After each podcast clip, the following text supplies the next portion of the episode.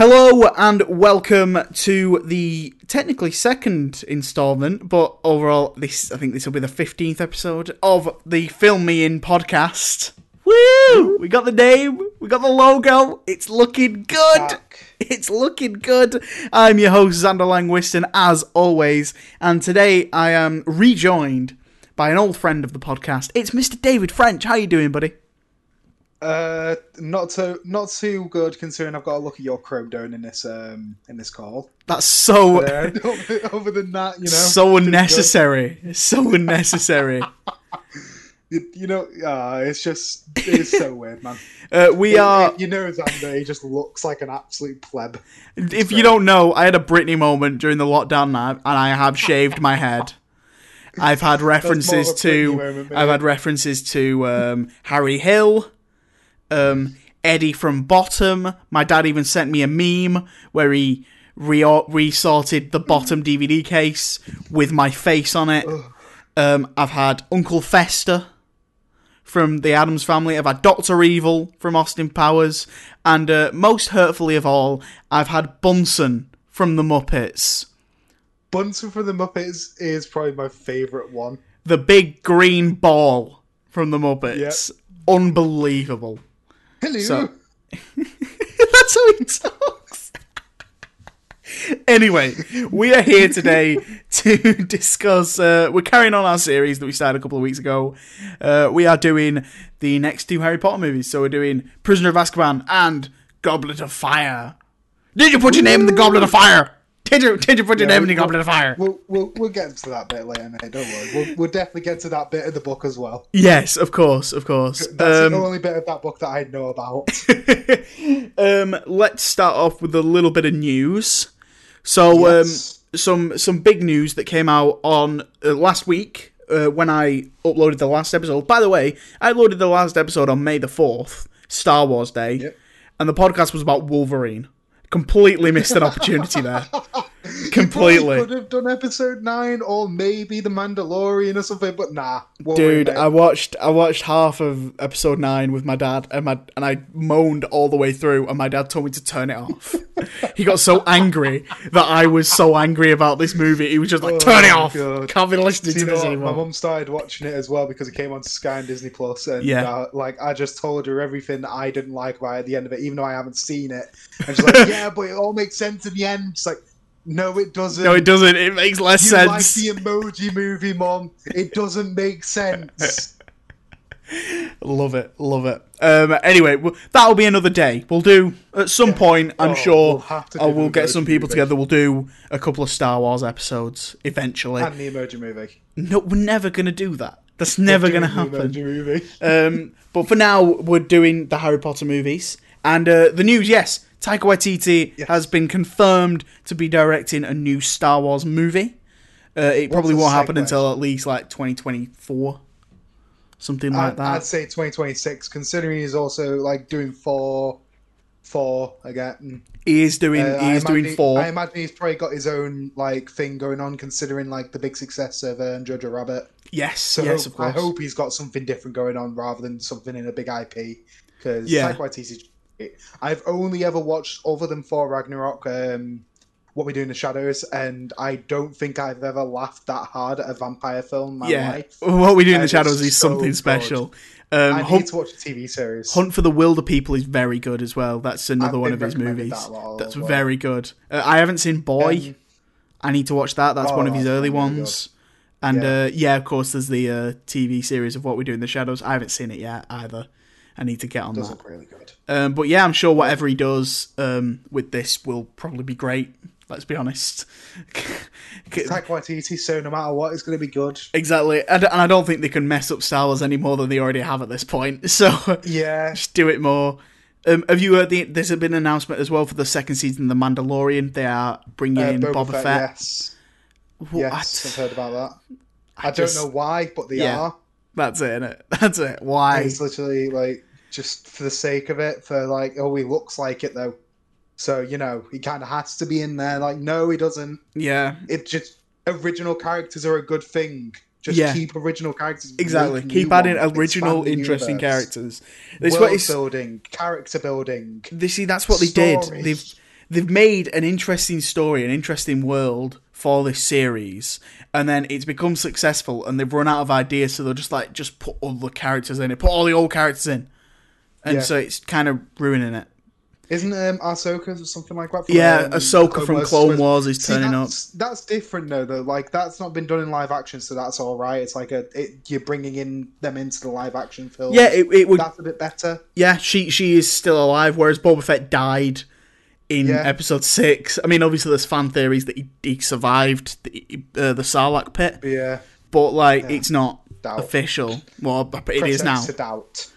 Uh, yeah, doubt. Um, yeah, um, the other it, one, there's two other things that I will read because I'm your guest and it's rude for your guest to not read stuff. Sure, go um, for it, why not? There's um, Tom Cruise. Is um, It's been confirmed that Tom Cruise is going to be the first person to ever film a film in space, along with um, the help of NASA and Elon Musk. Uh, it's been this confirmed is the... that it's going to be on the, um, the International Space Station. That was um, the maddest headline. The most, that's the most Tom Cruise headline I've ever read in my life.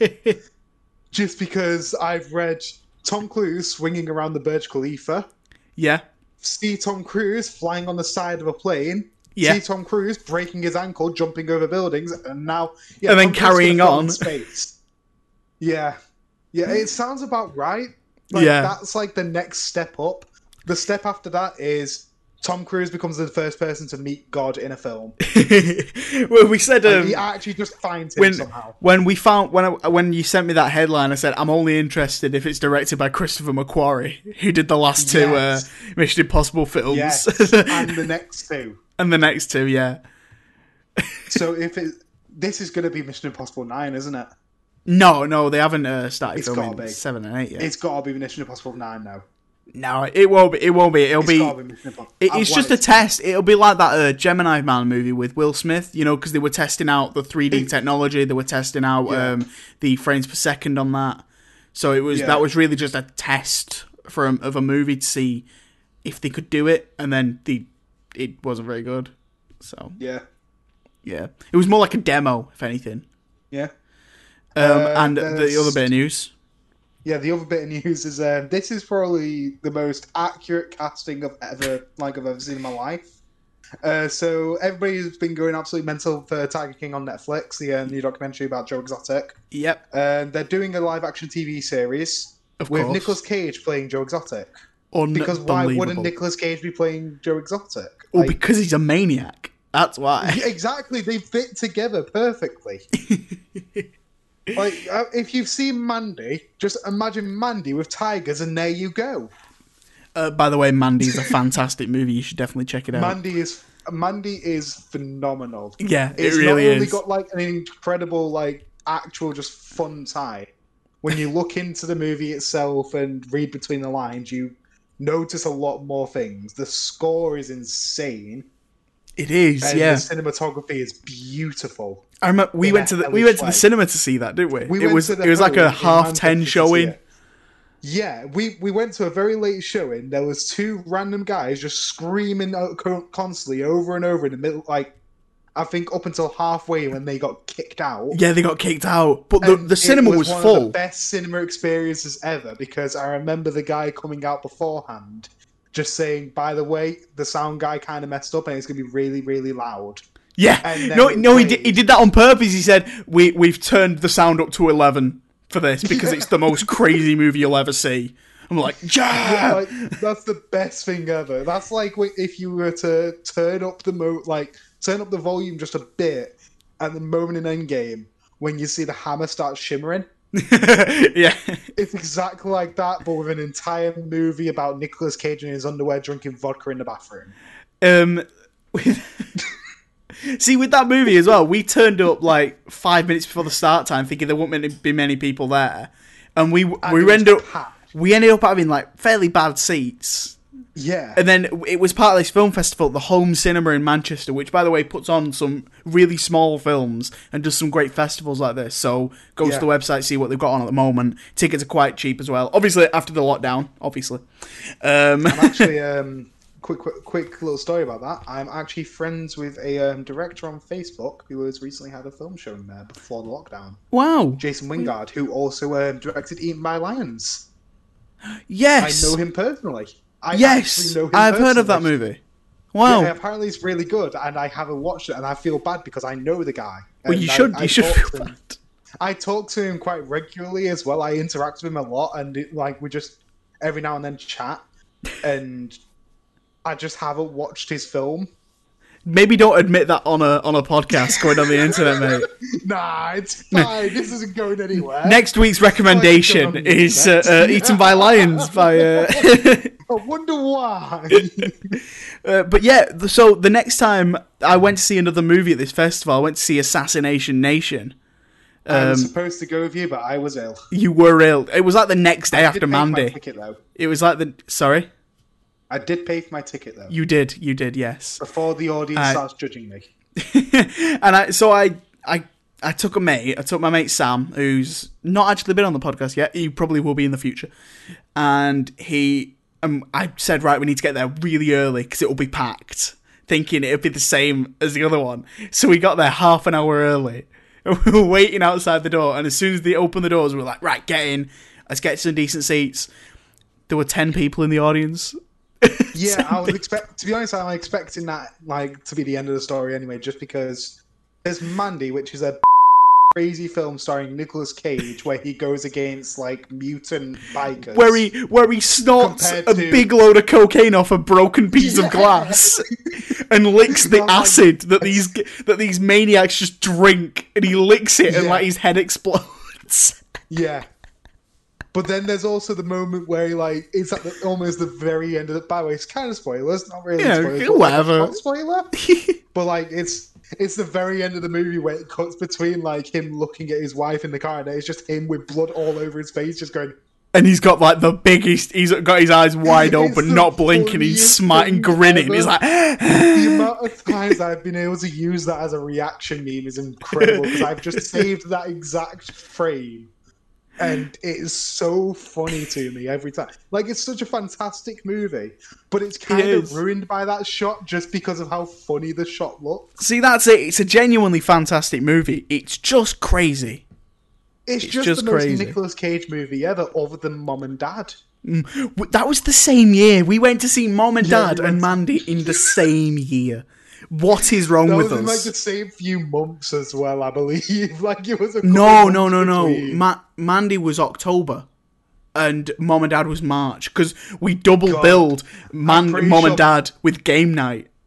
Because remember, yes, I was super yes, ill. I was super sick, and I, we we got through. It was our second game night of game night as well. Yeah, and we watched Mom and Dad, and Mom and Dad didn't start till like nine o'clock, so I didn't get home until around midnight or past midnight, and I was so ill. I was so ill. I did. I didn't move for like a week. You know it was. I remember I actually bought Mum and Dad on Blu-ray from C E X for three quid a few months after. Oh, I was so happy. I was well annoyed. I was well annoyed. I was so happy that I found it. I just saw it randomly in C E X. I was like, I, I, I need it. I need it. it, it I need it. I, I literally went home and put, watched it two t- like two days in a row and just started myself laughing just the second that Nicolas Cage went, Saws. Oh. I... It's I haven't. Sauce. I haven't seen it since, you know. I need to rewatch it. You really need to rewatch it. I might try and get my dad to watch it. And get, see, get a reaction a, from I had, him. I had a weird like gripe with that movie with the editing because it felt a bit weird, like weirdly paced. But yeah. when you when you rewatch it, you think actually that's quite smart. It's doing it quite well. It's into, it's entwining like the background for the characters a lot better than you'd expect the first viewing, but at the same time, I went into that movie expecting literally nothing. I was expecting yeah, we were expecting like a so bad it's good movie, and it was genuinely kind of good. So it kind of threw me off a bit. It was kind of good, yeah, it was a bit weird. Um, but anyway, anyway, yeah, Joe, Joe Exotic's being played by Nicolas Cage. That was the whole news. That was the whole conversation. Yeah. um, let's talk about some Harry Potter then. So where we left yeah, off last time... Yeah, we watched Philosopher's Stone and Chamber of Secrets. All in all, they weren't great. They're okay. But we were looking they, they forward... They were a basis for a good series. We, we were looking forward to getting to the good ones. And these are the good ones. These are the good ones. I was building suspense, thinking, you know, that I might say these are bad. These are I, good I was movies. I was thinking that you were lagging, if I'm entirely honest, mate. But you just lagged out completely. You're just like, what are you talking about? Exactly. Man, what are you exactly. nah, it, um, was, it was suspense, not internet. Yes, of course. So um, we'll start off with Harry Potter and the Prisoner of Azkaban.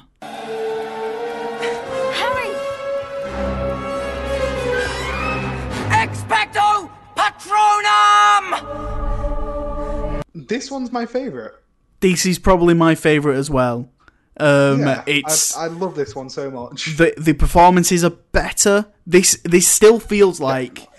this still feels like part of the first two, like as a almost like a kid mystery trilogy.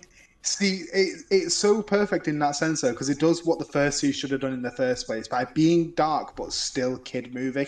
Yeah, yeah, so it's exactly. Funny, and it has kids in mind. But it's dark enough that kids can watch it and think, "Oh, that's a that that's bad." Like, yeah, when, so when they grow up, when they grow up, they can look back and be like, "Man, this is dark. What is happening?" Yeah. um, I think the introduction of Gary Oldman is perfect. Gary so Oldman good. is really, really good in the series and especially in this movie. Yeah. Um, I, I think that Peter Thewlis, David Thewlis, even not. He's a, he's not he's not even called Peter. His character's not even called Peter. David Thewlis as um, I think you're thinking of Peter Pettigrew. That's what I'm thinking of. Uh, uh, as Professor Lupin is fantastic as well. Oh, Lupin he, is my favourite character in this one. I love him so he's, much. He's genuinely a great teacher as well. That that's the exactly, great, that's like, the weird for thing. Once, Harry has a good teacher because almost every other teacher from this one, like from the first two, and then the next one's over, most of them are going to betray him. Yeah. And it's really, really funny that the fact that he only ever had one really good teacher and he turned out to be a werewolf. Yeah, and he and he had to leave. So it's it's but, a bit, but had we to leave him. It we do we do thing. we do get to see him again though later on in the series as yeah. part of the uh, what the Order of the Phoenix. I believe so, yes. Yeah. Um so we'll so we'll just run through it as as we normally do. Uh, I've got the yeah. Wikipedia page, so we'll run through the plot. Hey, um, Harry Potter has been spending another dissatisfying summer with the Dursleys. When Aunt Marge, when Aunt Marge Dursley insults his parents, he loses his temper and accidentally causes to inf- uh, to inflate like a balloon and float away. See, this is my favourite like Dursley moment in the entire series because it's like at this point he's already ruined his cha- like traumatized his child. Ruined his chances of like impressing his boss, and now he literally blows his like sister up into a balloon yep. and makes her fly away. Yeah, like granted, these guys are royal. royal they're such bad people because yeah. they keep him under the stairs. But at the same time, why do they just keep on letting him come back? Well, it's like it's. He looks when he when she starts inflating. He he has a look on his face, and he's looking at her like, "Oh God, not this again!" Like this has happened before. Like this isn't the first time that someone's just exploded in their house. So you know what though, like I love that the Dursleys are just getting a bit more used to the antics, and they're just being that. Like in this one, they're, they're a lot nicer to Harry than they well, were they in the first two. They don't really get much opportunity. Opportunity to not be nice to the, it's not be like horrible. The, the second, I know, but the they're only in time, it for the first like, ten the first minutes. One, in the first um, and the second one, it's immediate. You better not screw this up. And it's just like, right, Harry, mate, just you know, behave. Come on, please, for us. And then you know, we we won't moan at you later. Like there is such different attitudes, and it's such an escalation in things of what Harry does now. Yeah, it is. Because the first one, it wasn't his fault at all. He got letters. The second one, Dobby screwed him over. This is the first one where he actually did something wrong and they didn't even moan at him that much for it. Oh, yeah. Granted, he was being threatened by a wand. But still. And um, when he's... when before Aunt Marge gets there, he asks his uncle to sign a form so he can go to a village as a school trip. Yeah. Oh, yeah, no. Actually, it... Hang on, bear with me. Don't worry about my, my dad's uh, reading my essay, and he's going through it all, and he said he's going to text me bits on it. and I he said to put my phone on silent, so I did. That's what I was doing then. And I forgot that I get messages through my laptop as well, so I had to put this on dis- do not disturb as well. Um, Continue. Yeah, but he, he was asking his uncle to sign a letter to go to a village as a school trip, and yeah. that that will come into play later. And he, he that says actually, he says no. Like, impacts the story a tiny bit as well. It does, yeah, because without that, he then gets more time with Professor Lupin, like yeah, in school to discuss with him, and we get some really nice scenes with them. Um, anyway, back to the main plot. Yeah, we'll we'll, we'll get to that in a bit. We'll get to it. Um, so his, his aunt flies away. Uh, he then packs up and starts leaving. And he, and they say, oh, you're going to get in trouble now. You're not supposed to be doing magic outside. And he's like, I don't care. I want to get out of here. So he gets, yeah. he packs up his luggage. He walks away. He gets sits on a step outside. And the night bus arrives. The night bus. I, see, what I love about these movies as well is the fact that you just you get a bit more look into the world of wizardry in general. Yeah, like in like every one. movie it's you like get the night an... bus is the coolest thing ever. Like in, in every movie you sort of see a new way that wizards do things. So in in this one you yeah. see a new way of they, they transport. In the first one you see just the standard way. They go through platform nine three quarters, they get on the yeah. train, they go. And then in the second one they can't get you to that, so they car. see a new way they see the flying car. And in this, and in we this get the night, the night bus. Yeah. And then the next one, you also, like, you see the um, the portkey. The portkey. And that, that comes into and play also, much later in the fourth one. Can I just say, like, um, you know how, like, in the second one, oh, in Goblet of Fire, it's the tr- the um, Quidditch World Cup. I think it was, like, two hundred odd. four hundred twenty-two. four hundred twenty-two. And yet, somehow, like, I, I just love the fact that Like, that's kind of insinuating that they kind of gave ideas to the human world in general of how to do stuff, because World Cup four hundred twenty-two, whereas in the actual Muggle world, it's like, what, seventy odd?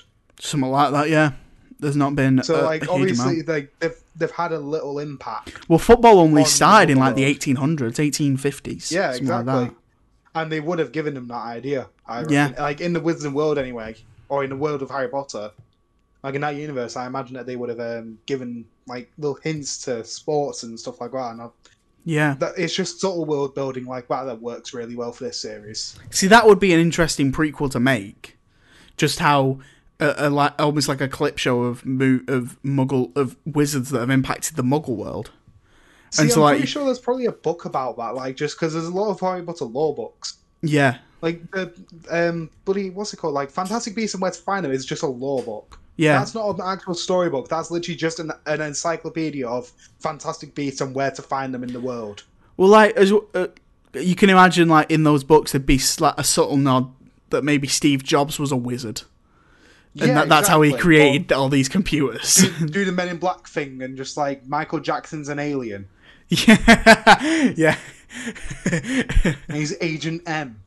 Agent M. That, that was a weird cameo. That's a very strange. That was cameo. The best cameo, though. Anyway, we we're like two sentences into this thing. This is gonna take too long. I said to my dad, "This should take like an hour forty-five. Don't worry, we'll be fine. You can come nah, back downstairs never. and carry on watching oh, telly." Uh, so the night bus arrives and uh, takes Harry to the leaky cauldron. The the night bus scene, I think, is uh, pretty fun. Yeah, it's cool. Yeah, the, this good. the start of this movie is. It's very much following on the tone from the last two. Very much oh, yeah. fun, but you get the sense of darkness. Like when when he's waiting for the bus, um, he sees something in the in the bushes, and it that can be a little bit scary. It sort of looks like you know, like a wolf or a, or a dog. I'm guessing that's Sirius Black from later on. Yeah, it yeah. is Sirius Black. But um, one thing that I, um, it was just reminded me of, I've been watching somebody play the Lego Harry Potter games like years one to four. Oh, yeah. In the Lego version of that, instead of it being in the bushes, he's on like the um, the little merry-go-round at the play park, at the like park. Oh, is it? So it's just a dog riding that. It's just, it honestly made me die of laughter. Just the idea of just seeing a dog ride that, especially a Lego dog with it being dead disproportionate. Yeah. I don't know why it made me laugh, and it's just the idea of that. Like, yeah. Um, that, that's all. It just, it just reminded me of it and it made me giggle. Yeah. Um, then, so he, he gets off the night bus. That like, like I said, yeah, we get these little cute scenes, like the night bus. He gets yeah. off into the leaky cauldron, where he is told by the Minister of Magic that he's he's all right for, for using yeah. magic outside Hogwarts. He's like, yeah, it's whatever. Just a little prank. Yeah, don't yeah. worry about it. It's like, so that plot is like, oh, whatever. Okay. that, that big rule of you can never use magic outside of Hogwarts. It's just like, ah, don't worry about it. It's just a... It's more of a guideline. Boys will be boys. Exactly. Um, There's a lot of that in this movie, and in the next one especially. Also, can we mention that the Minister of Magic is called Cornelius Fudge? Yeah. What an odd one. Um, I love that name. It's great. After reuniting with his best friends Ron and Hermione, Harry learns that Sirius Black, a convicted supporter of the Dark Wizard Lord Voldemort, has escaped Azkaban and intends to kill him. This scene is fantastic, by the way. Oh, um, yeah. Because it's one shot, most of it. It starts off with Ron telling Harry how he went to Egypt, and it's all in the brightness of the leaky cauldron. And then Harry's dad comes in. Um, yeah. Harry's dad comes in and Ron. says... Sorry? Ron's dad. Harry, Harry's dad's dead. Ron's dad, sorry. Ron's dad comes in. Mister Weas- Weasley comes in and says it says to Harry, "Hi, can I just have a chat with you?" Takes him into the shadows underneath, like, like just in this corridor, and it's all in yeah. shadows, and then he starts telling him the dark story about Sirius Black. And There's has... one thing I love about this um, this shot as well, like the fact that when he's against, like in the background, you can still see the poster of Sirius Black just like moving around, because obviously it's wizard. Yeah. But it's just the fact that no matter, like, even though he's not actually mentioned Sirius Black, like, you know he's about to be mentioned because he's he's like there. He's in the shot, so it's like it's the field of view, and it's such a he's cool al- he's almost shot. Like in the center between them. Yeah, so he's you're sort of drawn to him. It's so good. And then as the as the conversation gets darker and darker, the shadows sort of get darker, and yeah. you see less and less of Mister Weasley until the final bit when they're in this tiny little box, and is it's in complete darkness, and you can only see Harry's face through like one ray of light. And he says he's trying to kill you. So that, yeah. I think I, lo- I love that shot. I think that's fantastic. It's so good. It like this is what like brought these movies into like really really high quality. Like this this was the first stepping stone into the like the proper filmmaking part of it, like making it look nice and look appealing. And yeah. Well, this is directed the by. Shots mean something to the story. Well, this is directed by Alfonso Cuarón. Yeah. Who did Roma on Netflix, which is amazing. He did Gravity. Um, th- there are others. I'll Google him. I'll Google him. Yes. I'll Google yeah. him. Yeah. But yeah, um, after this, what? I... So after this is um them on the train, isn't it? Like it just transitions to them going onto the train. Yeah. He did Children of Men as well. What a cracking film Children that is. Men. That is I a cracking film. That. So I what a run of movies, though. What other than Prisoner of Azkaban? What a run of movies. Prisoner of Azkaban, Children of Men, Gravity, and Roma. What? That's insane. It's pretty good. That's, yeah. Yeah. But yeah. So um, continue with um, Prisoner of Azkaban. So he continue, like, from here on he goes to the um, he goes to the train and... Yes, the, the trio returns like, to Hogwarts for the school year on the Hogwarts Express, only for Dementors yeah. to suddenly board the train searching for Sirius Black. This yeah. scene's terrifying. This scene's well scary. The Dementors are the coolest thing to come out of the Wizarding World, in my opinion, because they're, they're horrifying to look at. Like They're they are. just cloaks of black flying around and sucking the life force out of you. Like, if that's not creepy to you, what is? Yeah. um, I think th- this scene as well, how everything turns to like ice as soon as they go near oh, them, God. that's yeah. that's creepy. Um, the the one that that's the moment from the trailer that everyone remembers as the yeah. hand comes round the door and it's all like this cr- these crusty fingers. Yeah, and that's grim. See, there's also the fact that like the effect of like them sucking Harry's face.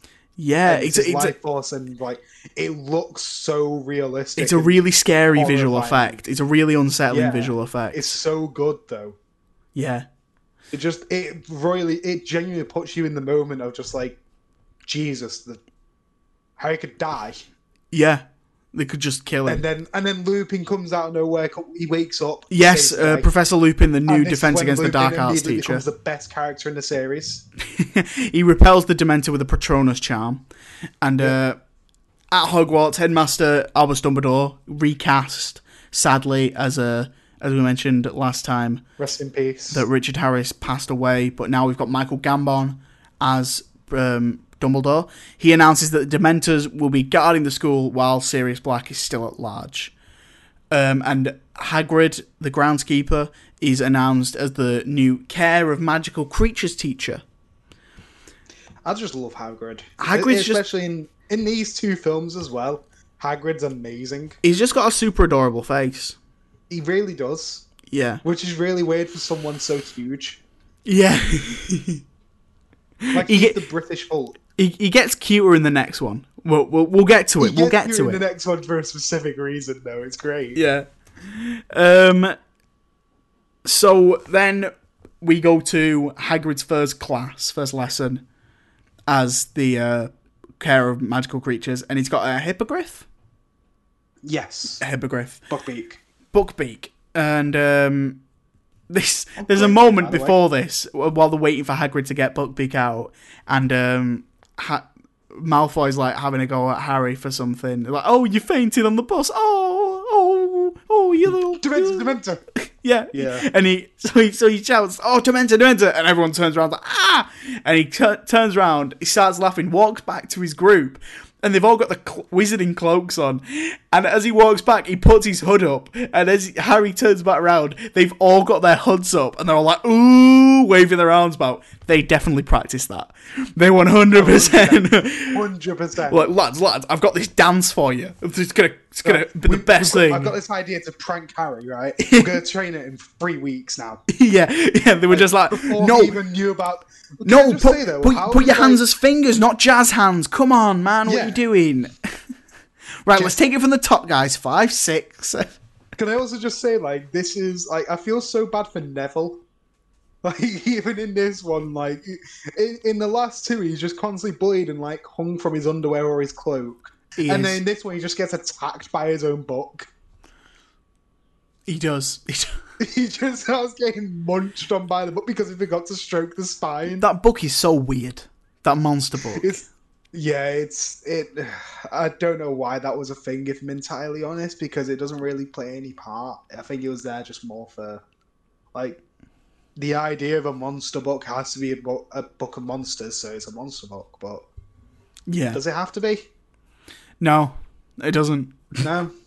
A potion book doesn't anyway. have to be a potion. You don't have to. Exactly, a potion book isn't a potion.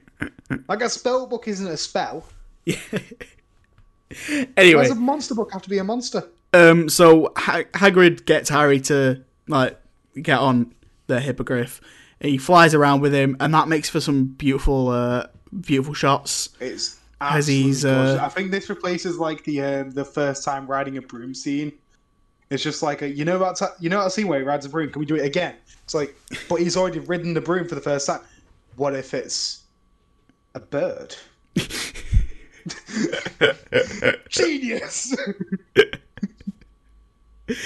So he's he's flying around, um, like he's touching the floor, he's touching the water with the bird's foot, and he's like, that's woo! Like the best shot of that entire thing as well. Just like the idea of it gra- gliding across the water and slightly... So and I and I noticed that when he's like the bird itself, the the way its feathers are, are made up, it almost looks like a painting.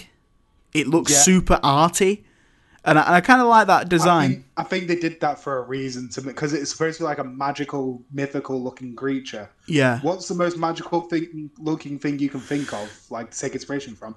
Art. So I think that like that's the reason they did that. I think yeah. it was made so that, you know, it looks unreal to the point where it looks real. Yeah, definitely, definitely. Um, that, that, that was a good choice. But um, after this bit, um, yeah. this is my favorite part. Second favorite attack of Malfoy in the film is um, because Malfoy just gets beat up in this film. It's great. But um, yeah. he gets literally attacked. Like, he just gets a, a slight scratch after well, he, he comes off it. He, ru- he starts thinking it is like, he runs at it, doesn't he? Yeah, he runs Basically. at it. He's like, oh, you stupid bird, whatever. Yeah, I can he, get he on you. He starts insulting it, he gets scratched on the arm, and then immediately falls going, oh, it's killed me. It's just like that reaction. It's killed me. It's clearly not killed you, mate. You're on the floor crying. Yeah. we. I mean... Do you understand death? I mean, Malfoy becomes a lot less one-dimensional in the future films, especially yeah, like he, from, he, from he six onwards. An actual character. Yeah, in, in like the sixth one, he becomes a bit more of a character, but in this, yeah. he's just a bully. He's just like he's the just stereotypical bully. Has a lot of words to say, can't yeah. do anything. He's a punching bag rich boy that can't do anything in life. Yeah, exactly, exactly. And so he just bullies the kid who lost his parents. Um, then Draco exaggerates his injury, and his father uh, has Buckbeak sentenced to death. Um, then the the fat lady, she yeah the fat lady, the meanest name, French, played by Dawn French. Yeah, I the, thought it was the like, fat lady. It's just an unnecessarily cruel name. So much. Can I also just say I share a name with Dawn French? I love that. Shut up, man. Oh, yeah, French. I thought you meant the fat lady. See? I thought you were calling no. yourself the fat lady. I'm not that mean to myself. Dude, come on. You know my name. You've known me for years. And you immediately think the fat... Wow, well, some friend you are. My God, invite me onto the podcast just to bully me. That's just to my roast job. You. Well, welcome, yeah. folks. This is no longer the Filming Podcast. This is the Comedy Central roast of David French, aka the Fat Lady. Yeah. So played by Dawn French. Um, like they go back to the like Gryffindor common room and they can't find the fat lady. She goes missing and she's just like really scared. There's scratches in the painting. It's like ripped up. Yeah, and they immediately put like a call out for her, and then Filch just finds her. He just looks up and is just like, ah, she's over there, mate. She's over there, mate. Like, it, like it's the most casual thing. But can I also just say, I'm pretty sure it's Percy who's a head boy, isn't it? Yeah. He just got, keeps on screaming, "I'm a head boy. Like, I'm a prefect. I'm a prefect. You can't go past me. I'm head boy." It's like, mate, Dumbledore's scared. What are you gonna do about it? People are gonna run if Dumbledore's running. Um. So he, she tells Dumbledore that Sirius Castle has been in the castle. Si- Sirius Cat. Sirius. What did I call him? Sirius Black. Sirius Black. Did I call him Sirius Castle? Yes, you called him Sirius Castle. Is in the castle. Sirius Black is in the castle. Sirius Castle is in the black. Sirius, Sirius Black has been in the castle. Um, yeah, she, like she's terrified, hiding behind the lion, going back to Tiger King. Hang on, she this um, this um thing here has completely skipped over the Bogart scene. The Bogart, the Bogart scene with um, you know, where the Professor Lupin teaches them how to the ridiculous spell. Oh, the ridiculous. That's yeah, it. yeah. Which is a, a pretty fun scene. So, um, Professor Lupin it's says, like, in though. here is whatever you think is the scariest thing in the world, and I want you to yeah. be able to make fun of it. So, like, Neville so gets... Like, Neville thinks of Professor Snape and makes him wear yeah. his uh, grandma's clothes. Ron thinks of a snake, uh, a spider, and it's immediately just got, like, roller skates? Roller skates. Heelys. Yeah. Someone else thinks... funnier in Heelys. Someone else thinks of a big snake and then changes it and into a, a clown. clown. So, yeah, that's like, not going to creep someone else out, is it? Me. My God.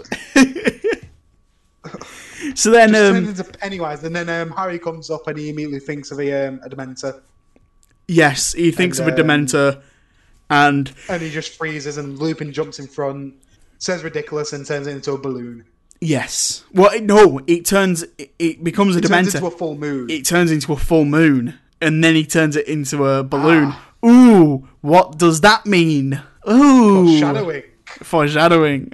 I couldn't remember the word for a second, and I'm glad you were carried on talking so I could think of it. Hey, that's what I'm here thinking, for. What does Edgar Wright do all the time? That's it! Gotta love Edgar Wright. Um, then... Oh, God. During a stormy Quidditch match against Hufflepuff, Dementors attack Harry. there's also the fact that, like, this just proves that Hogwarts is the most unsafe school for kids ever. Like, they're having a Quidditch match in the store. Like, an actual, a kid just gets electrified. It gets hit by lightning. They're like, ah, it's it's fine. It's it's good. Um, in the book, the person that gets electrified is actually uh, Cedric Diggory. Ah, did not see. The thing is, though, they weren't able to cast Cedric Diggory at that point. Well, no, because so... it, it's not it's not Robert Battenbat at this point. No, that's in the fourth one. God, I love Cedric in the fourth. Anyway, I, um, I but, um, yeah. So like Quidditch co- in the in the in the yeah, and Dementor's attack Harry, causing him to fall off his broomstick. Yeah. That and happens. Causing his broomstick to um to snap, obliterate, Ob- obliterate. I mean, that's incinerated, exterminated. That is more than a snap. But can I just say, there's also a shot in that moment when Harry's falling, and it like clo- like the screen closes around him as um Dumbledore focuses on him. I love that because it's like Dumbledore's entire vision is literally focusing just on Harry for a second, so it closes yeah. in just on. There's Harry. a lot of uh, there's I a lot of fade, that. there's a lot of fades to black in this. Yeah, there is, but I think that's that's done on purpose, I rate. Like kind of how because Kubrick does a lot of fades. I imagine he was just trying to simulate that kind of thing of just like fading constantly. Maybe, Maybe. It, it works quite well though. Like it, it works very very well. Yeah, especially for that scene. Like it works perfectly because it's fo- it's fading into like a concussion. Yeah, and it's falling to his near death, so it's you know it's dramatic to fade, um, and then you fade into the next scene. So yeah, it, it works well.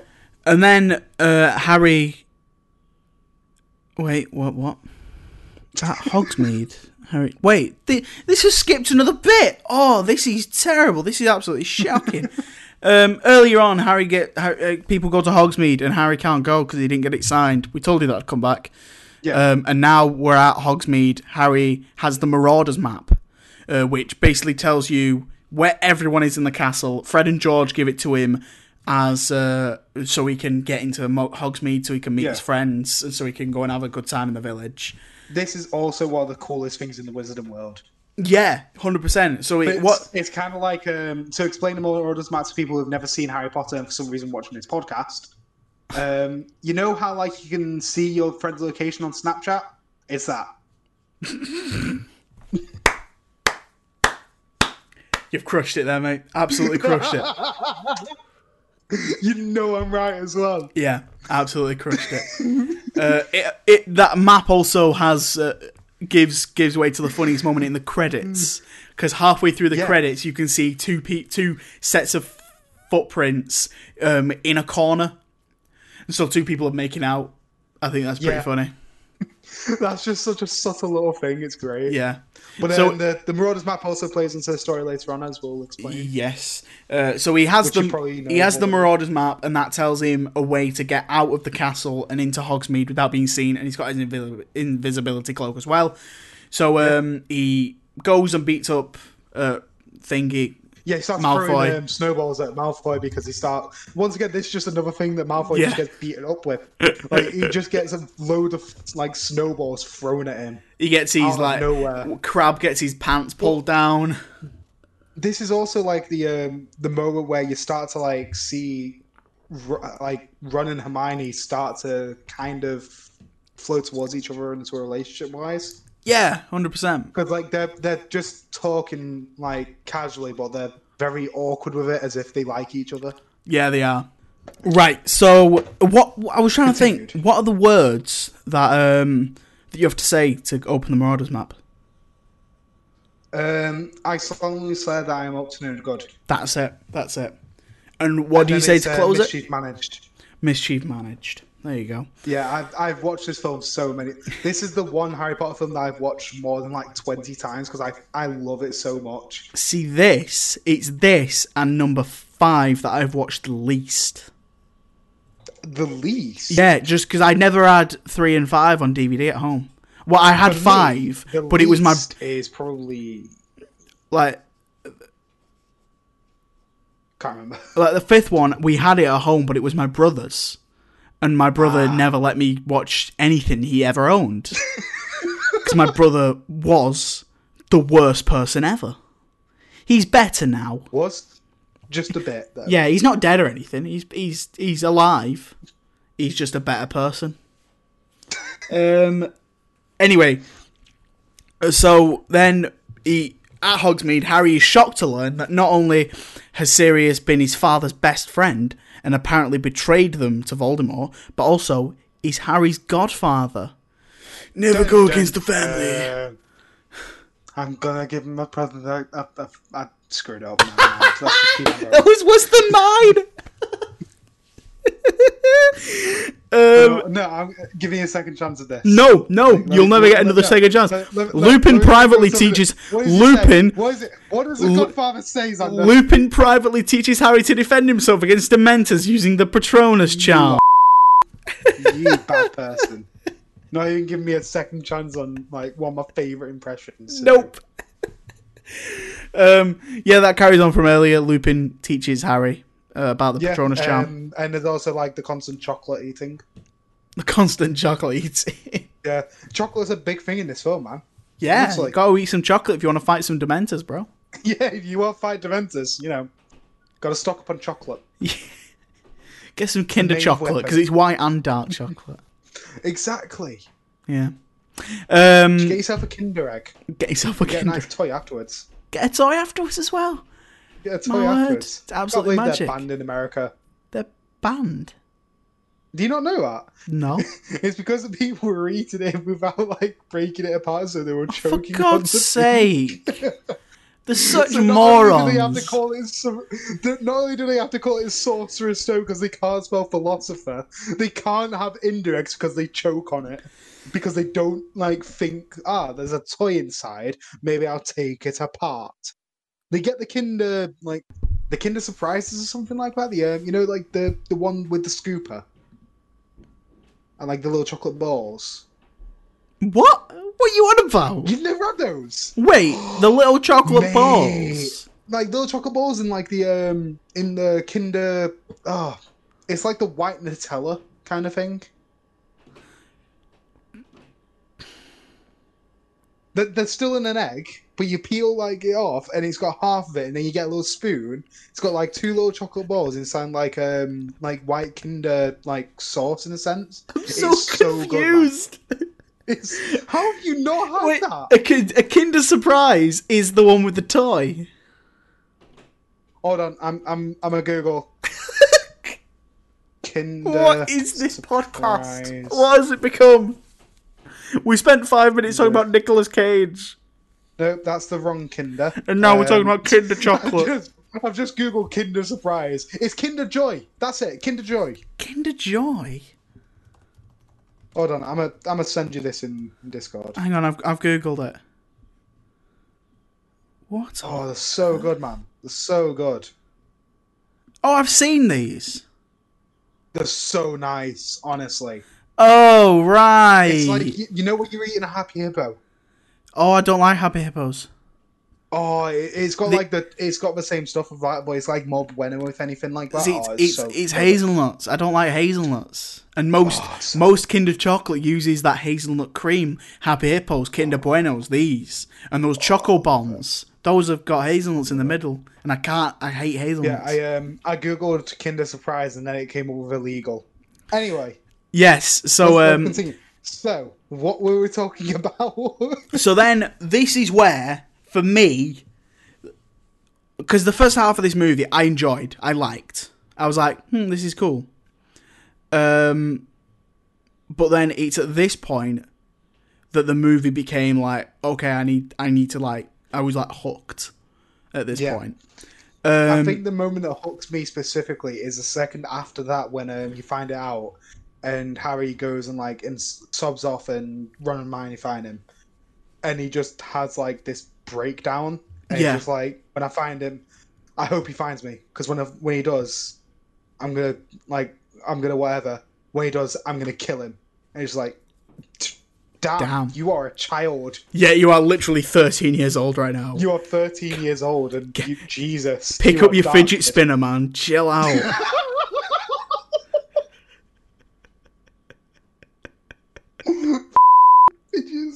Oh my god! Oh, I would have hated Harry Potter with fidget. There would have been a fidget spinner wand. Imagine that. Like, you just go, Expelliarmus! Ooh. Spin.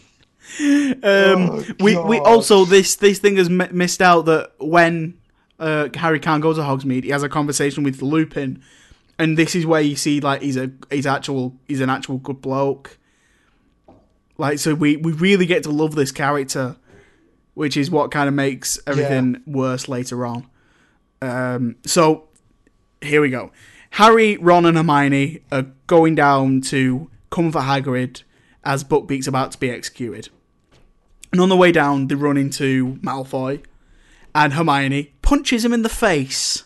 Yep. It's wonderful. That's, it's brilliant. The second that that, like, the sound it makes as well. I think the sound design for that moment is and so it's, good. Just it's not even like, like it's not even like a Hollywood punch. It's not like a pow, like a, a what do you call it? A right it, hook. It sounds like an actual genuine. Yeah, punch. She just jabs him in the face, like, and it yeah. looks like she's a while away as well. So she's not at the right distance. She, she like tumbles into it. She's like, oh, bang, straight yeah. up. No prisoners. Like, it's a pro like that's the proper like. It is just a. Gen it looks more genuine because of the stumble, because of, like, she's so far away and falls into it. Yeah. Because as thirty at thirteen years old, you don't know how to punch. No, you don't. At all. No. At twenty years old, I don't know how to punch. To be honest, I wouldn't be like too scared if I were you, mate. They'd look at you and then just run.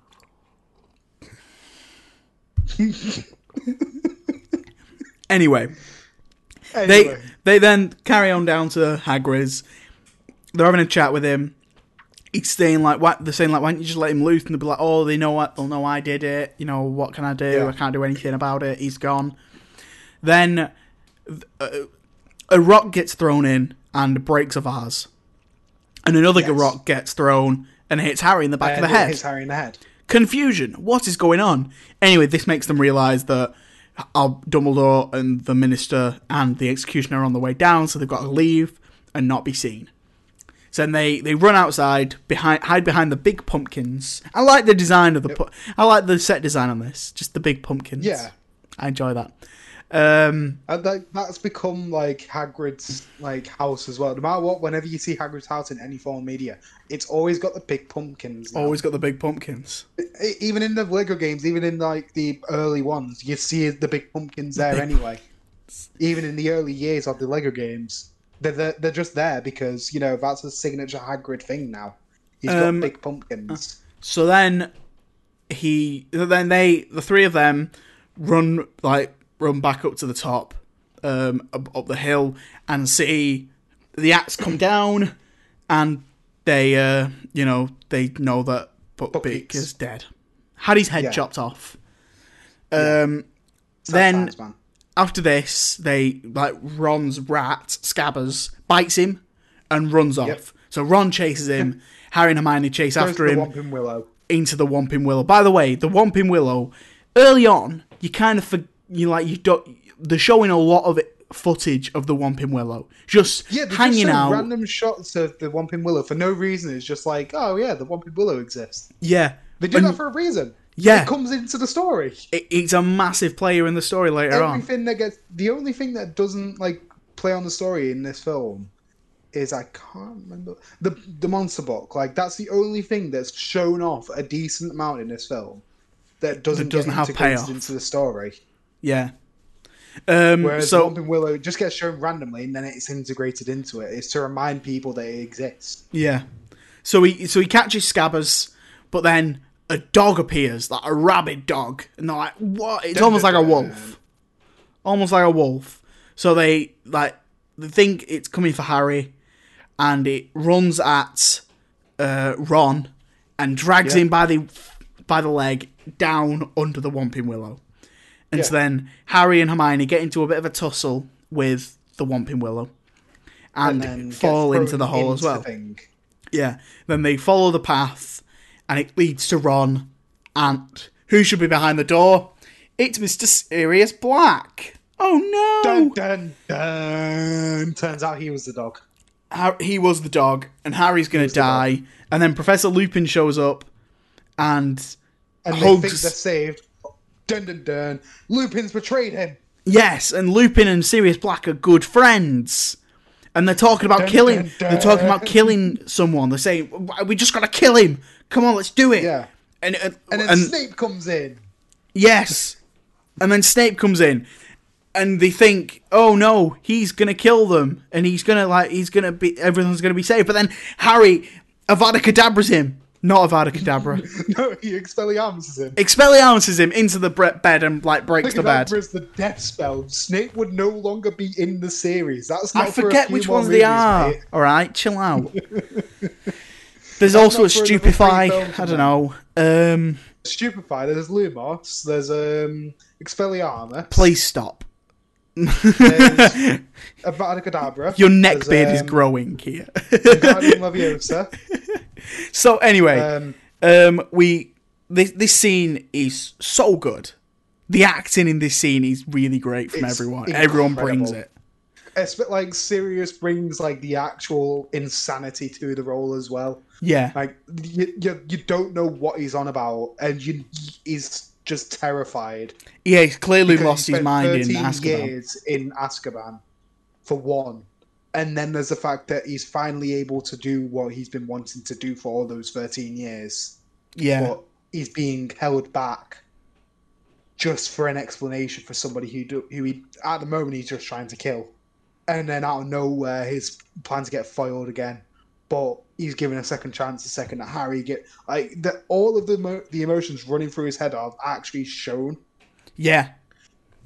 Like, just Definitely. in that one little scene, like, seeing all of that insanity in one moment is so interesting. The actor played him so, so well. Yeah. And then there's Harry, who's like, he's just a child. He's thirteen, like, he was probably, like, fourteen when he was, like, when they filmed this. Yeah, something like that. fourteen, fifteen. And, like, he plays it so well. Like, he's actually, like, he's playing the character. He's genuinely, like, interested in what they're trying to do. He wants to hear the backstory. He wants to know what happened in his past. Yeah, he does. He wants to know why Sirius betrayed his parents. But he didn't. It turns out that Plot Scabbers twist. is someone called Peter Pettigrew, who we see earlier on saw, uh, on the yeah. Marauders Map. This Wikipedia thing is so bad. It doesn't... Right, let just go off the Wikipedia. We know the movie well enough, or at least I know I do. I know, Let's but just go just... off it and then just hope to God we get it all right. So, so we, earlier Pe- on, we saw Peter Pettigrew on the Marauders Map. He was scurrying around like the castle when Harry was roaming around at night. Yes, and he runs past Harry. Yes, and, and he tells Snape Professor and he tells Professor Lupin that he saw Pre- Peter Peter Pettigrew on the map, and he says, "Well, that's not possible. He's dead." But like, is yeah, he? No, he, he, he transformed he, into a rat. Broken. He tra- no, he, he he transformed into Scabbers. A rat. Is it Scabbers or Scabbers? Scabbers. Scabbers. Yeah. I always heard Scabbers when I was a kid. I was like, why is it called Scabbers? Why is it called Scabbers? Because, you know, he's a, he's a rat. He gets scabs. Oh, shut up, man. um, but, like, these these little things that he says, like, he says, Scabbers has been my, my family for, he says, twelve years. years. That That's a long time for, for a rat to to live. And so then you're just like, wait, yeah, that is a, a long time for a household rat to live. But also, this begs the question. Fred and George have had this Marauders Map for a couple of years now. How... And they've never seen Pet- Peter Pettigrew on well, the map. Well, that's the thing. Out. If they did, all every time they look for their brother, they will have seen Ron and next to him, because he sleeps with Peter Pettigrew. He sleeps with the mouse, the rat. Maybe they just didn't want to question his lifestyle, man. Anyway, well then again though, like I don't think they would have been looking at Ron, let's be honest, because like they don't really care about like Ron's only been there for this is his first third year now, and it was about like start like middle of third year, so two and a half years they've had it.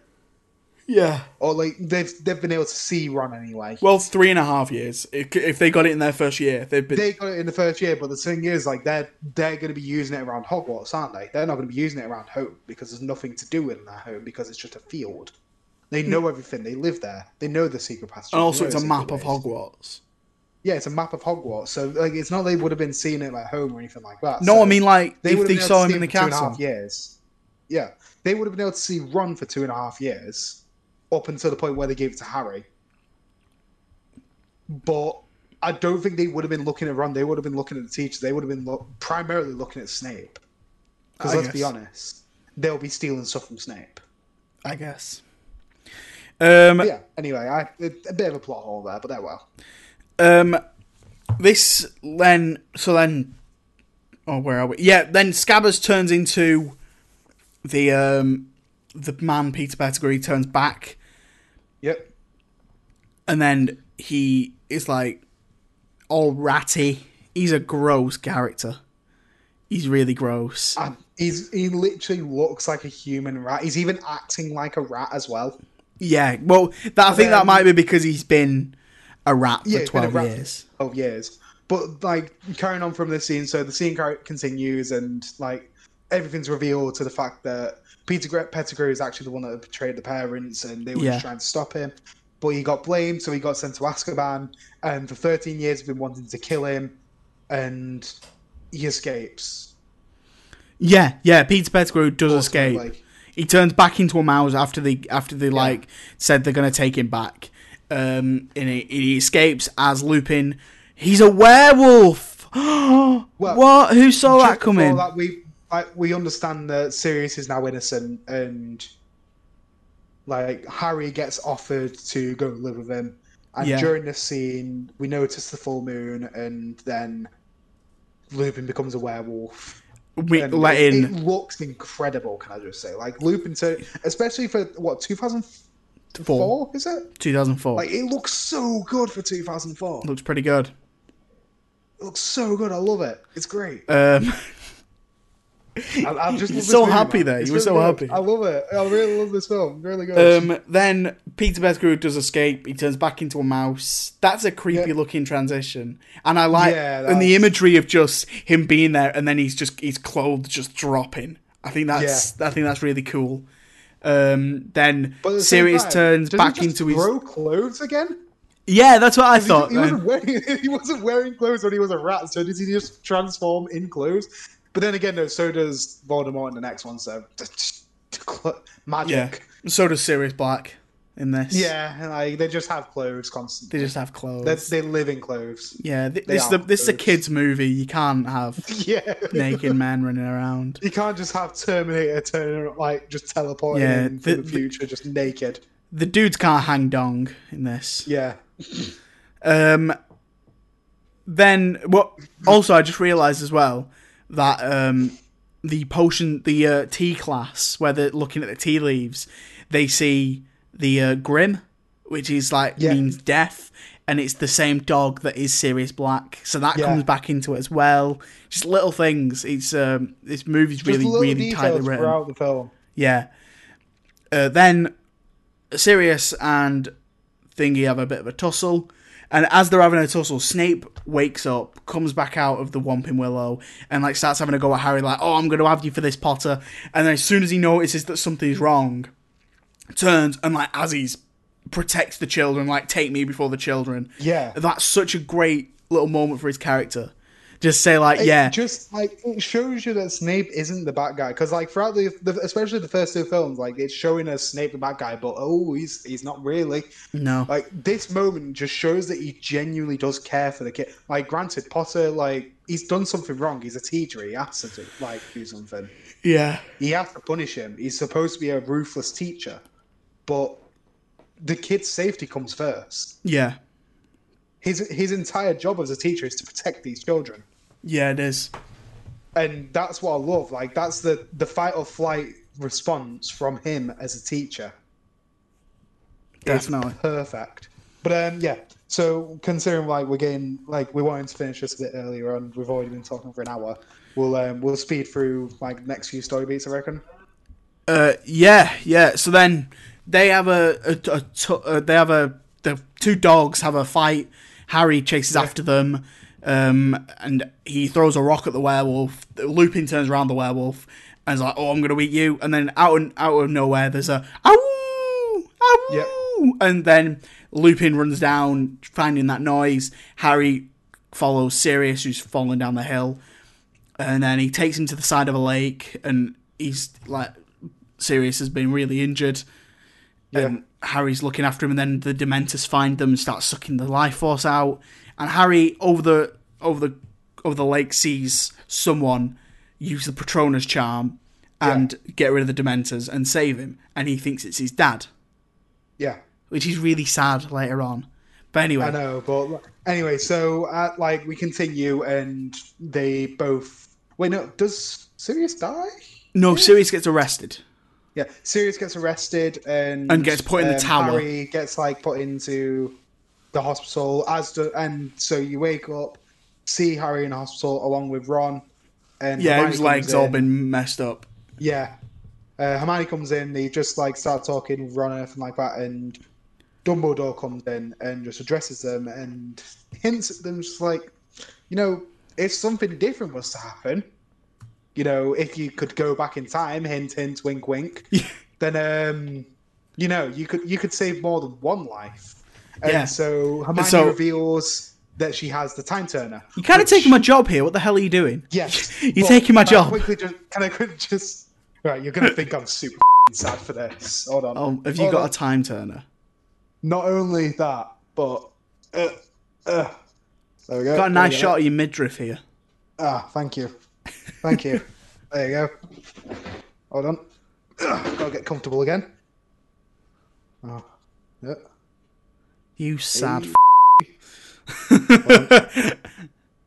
I'm trying to get it to spin.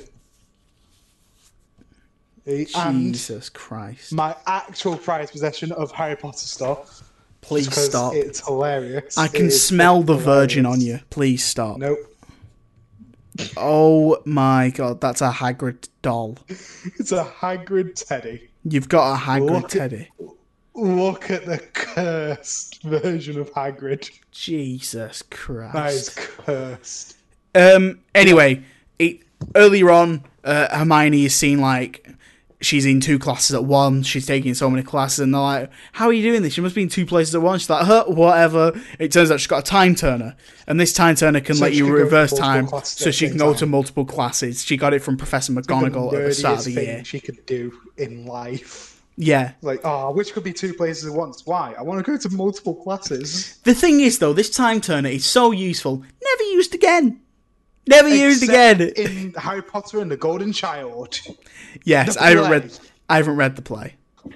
I don't think we're going to, mate. I'm, I'm not going to consider it canon. I don't think half the fan base considers it canon. Is it not good? Apparently, it's pretty awful. Oh wow! I thought it was like well reviewed.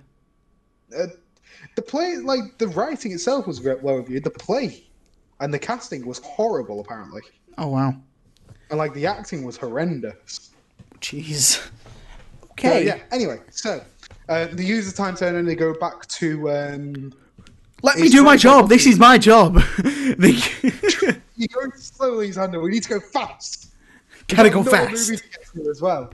Well, even you know what? If we run out of time, we can always carry this on like tomorrow, can't we? True, but at the same time, you know, we want to get this done today. So, so um. Oh, he's been sentenced to the Dementor's kiss, which is like them sucking out his soul. Yeah. Which is bad. So uh, Hermione and Harry travel back in time uh, to watch themselves and themselves and Ron repeat the night's events. They save Buckbeak yeah. from execution, throwing stones at themselves. So um, what we um, what we saw earlier, because um, we don't actually see Buckbeak get his head chopped off. Yeah. Because uh, that would be a bit traumatic for like a still technical kids film. But um, what it, it insinuates... Hang on, my, my dad's here looking at me. Okay, you're going for a walk. What do you want? What do you want to do for tea? Uh, I thought, do you want to do some mac and cheese uh, with some either broccoli or cauliflower, and then a couple of those tray bake things, so it's not just mac and, so it's not just pasta. You know, we've got those like mushroom bakes in there. Oh, so do you want, you want me to like like a small amount? Okay. But yeah, but then there's... I can do that. Don't know whether we'll have enough cheese. Um, if on your walk you come across a shop and you... that's still open. Chances are slim, but I should take my wallet just in case. Thank you. Get, get, we've got plenty of mature, get mild.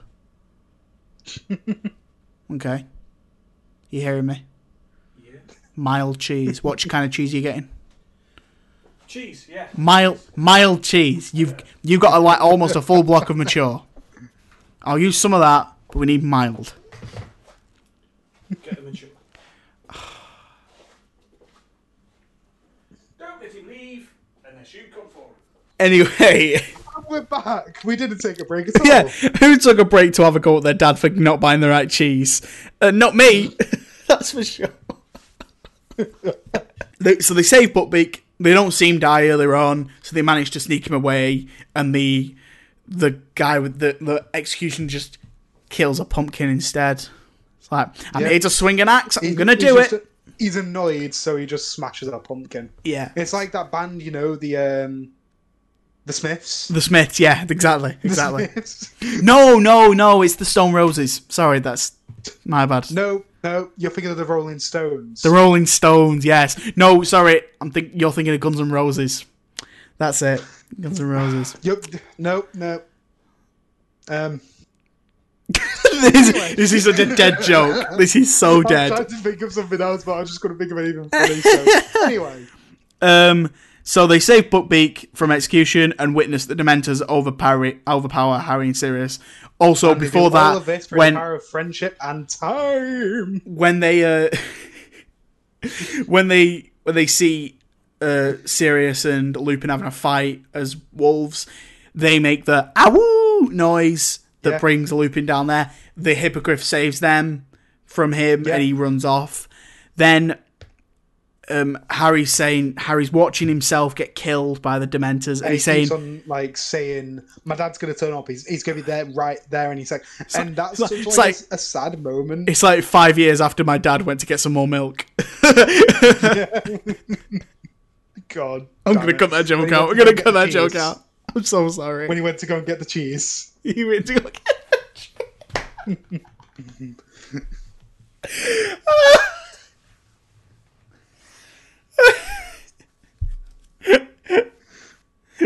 Oh god!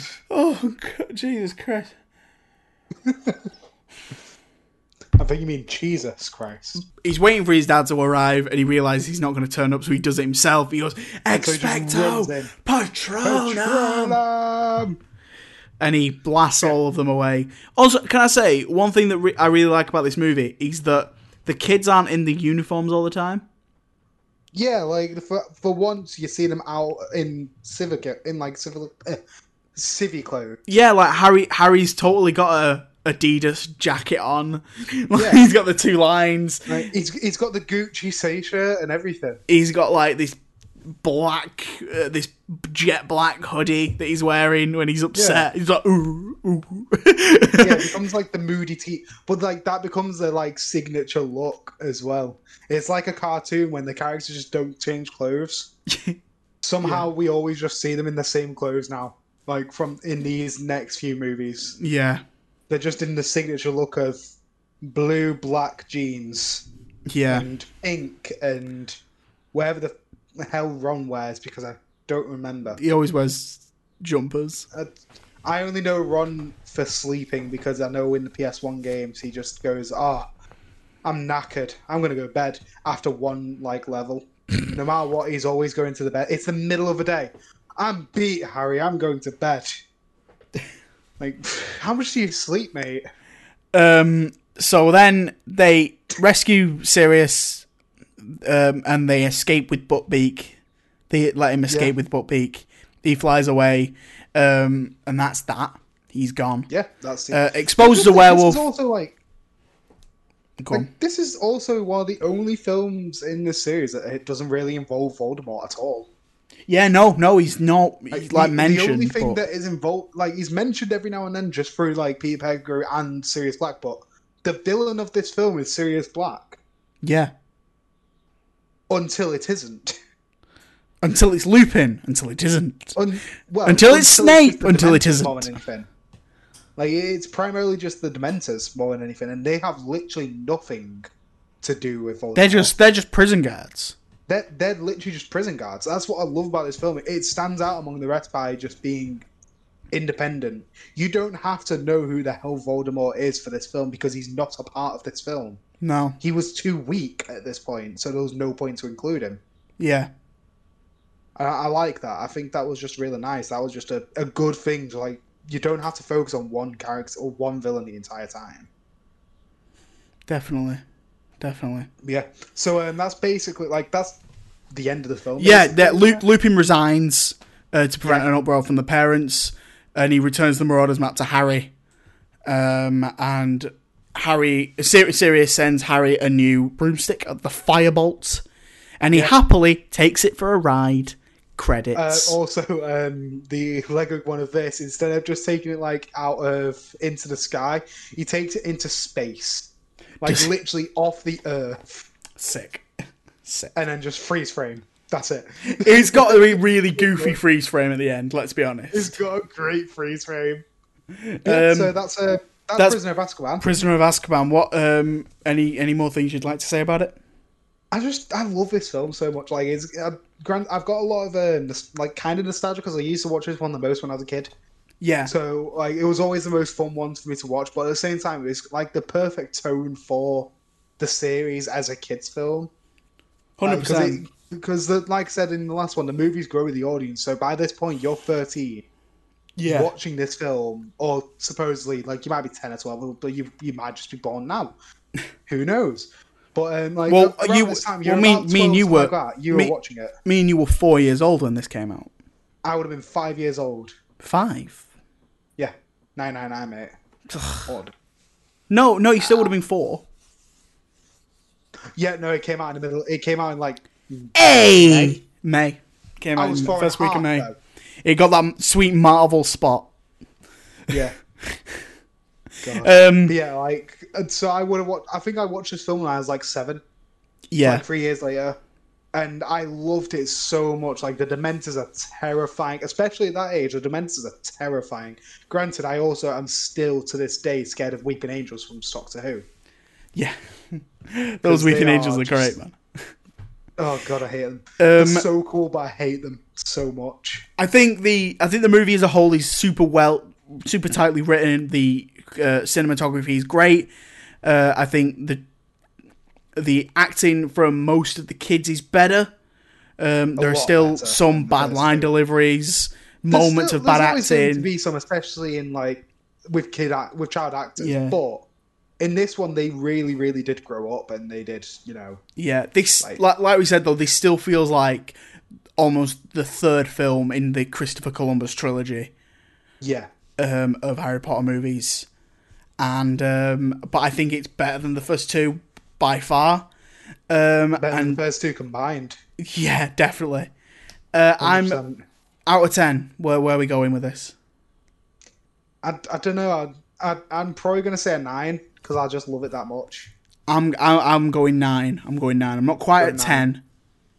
It's not quite a ten because there's a, there's still a few, especially like because I've um I've recently been doing my audio work for uni. I know it's like for some somehow now I listen to films and I actually hear the audio mishaps. Yeah, I know, like you probably could have like that's a bit out of sync there. Oh, the footsteps there weren't properly done. It's like, oh, that Foley sounded bad. Like, I'm that much of a nerd. I'm that sad with my life that I noticed that Foley was bad in a Harry Potter film. What can you the do? Life mate? Of a filmmaker. Can you do the life of a filmmaker. Um, nine out of ten, though. That's a, not a bad yeah. score at all. That's a cracking score. That's probably That's amazing. It's yeah. going to be hard to beat um, for the yeah. ne- for the rest of these films. Now let's move on to Harry Potter and the Goblet of Fire. Harry, I protest. Harry, you put your name in the Goblet of Fire. No, sir. You asked one of the older students to do it for you. No, sir. You're absolutely sure. Yes, yes sir. The one where, like. Dumbledore asked him calmly, "Did you put your name in the Goblet of Fire?" Did you put your name in the Goblet of Fire? Harry Potter! Harry, Harry Potter! Potter! Did you put your name in the Goblet of Fire? um, Are you sure? Are you sure? Are you sure? Are you sure? Are you sure? Are you sure? Are you sure? Look at it, look at it. This is your piece of it's mind. It's your piece of mind. So, Harry Potter and the Goblet of Fire. It's yes. another. It's another good one. It's another good one. It's another but, long right, one, though. I've, I've, I've got a few things in this film. I don't know whether it was because of the version I was watching, because I was watching the one on... Um, were you watching the one on Now T V?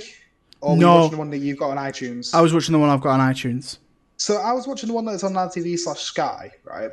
and there was a few moments where it looked like there were shots missing, and it just randomly cuts of different moments. And I don't know why, because it was exactly two and a half hours long from what I could tell. Um, the movie, the movie is two hours thirty-seven. I think I, the version I was watching. The ver- may have been tell you what, stuff. I don't like watching movies on Now T V, and here's the reason: because they they do it on Sky Cinema, so they just keep the ones from Sky Cinema and put them on Now T V, because yeah. they speed them up slightly. Yeah. They speed them up ever so slightly, and you can... They do it on T V all the time. When you're watching daytime T V, and when I'm watching Brooklyn Nine-Nine, the voices are higher yeah. than they are when you watch them online, because they speed it up so they can make it fit that time slot with adverts. And it's yeah. insane. It's... What is that? Why? Well, I, was, I was only watching it on Sky, which was like... It's on it's on demand, so it's like the, just the normal version. It didn't sound, didn't be speeded. It was literally just, there was a, sh- a every now and then a shot missing. Like, does it immediately transition? Because I don't know what, like, what it was, but it's from the start. Does it immediately transition into, we're now seeing them all come in without explaining what the bloody hell's going on? Or does Ooh. it explain the Triwizards? Like, you know, um, all the other schools? Yeah. Like, does it immediately just cut into the the things flying in? The horses? Yeah. Yeah, yeah, because and then see that moment felt like there was a bit missing. Yeah, they they talk about yeah. So do you see like the ho- the horses and the ship come in, and then it cuts yeah. to Dumbledore, and he says, "By the way, we're home. We're home to not only Hogwarts students but these guys." Yeah, exactly. And then they come like, in. That's such a weird edit. Then yeah, like they just it just came out of nowhere. Like there's something going on in Hogwarts this year. Oh, what is it? And then that happens. Like there's just one bit more of dialogue that they could have put in, and they didn't put it in, and it really weirded me out because I was just dead confused. I was like, what the f- is going on here? What um, like, I I've just gone from this massive field where there's been a massacre and it's all burned down to horses flying in. Yeah, yeah. This movie like starts off with a terrorist attack. Anyway, um, yeah. so... Yeah, this movie starts off so dark. Yeah, so, like, if, if you're thinking the last movie was slightly dark, this movie's like, hey, let me just kick you in the balls a minute. And it's... Yeah. Um, it starts off with a man getting murdered, an old man getting murdered. Yeah. That's how the move... That's the opening scene of the movie. Then it cuts to Harry waking up, and he's at the Weasleys. He's... We, forget the Dursleys. We're not dealing with them this time. The movie's too long already. Yeah.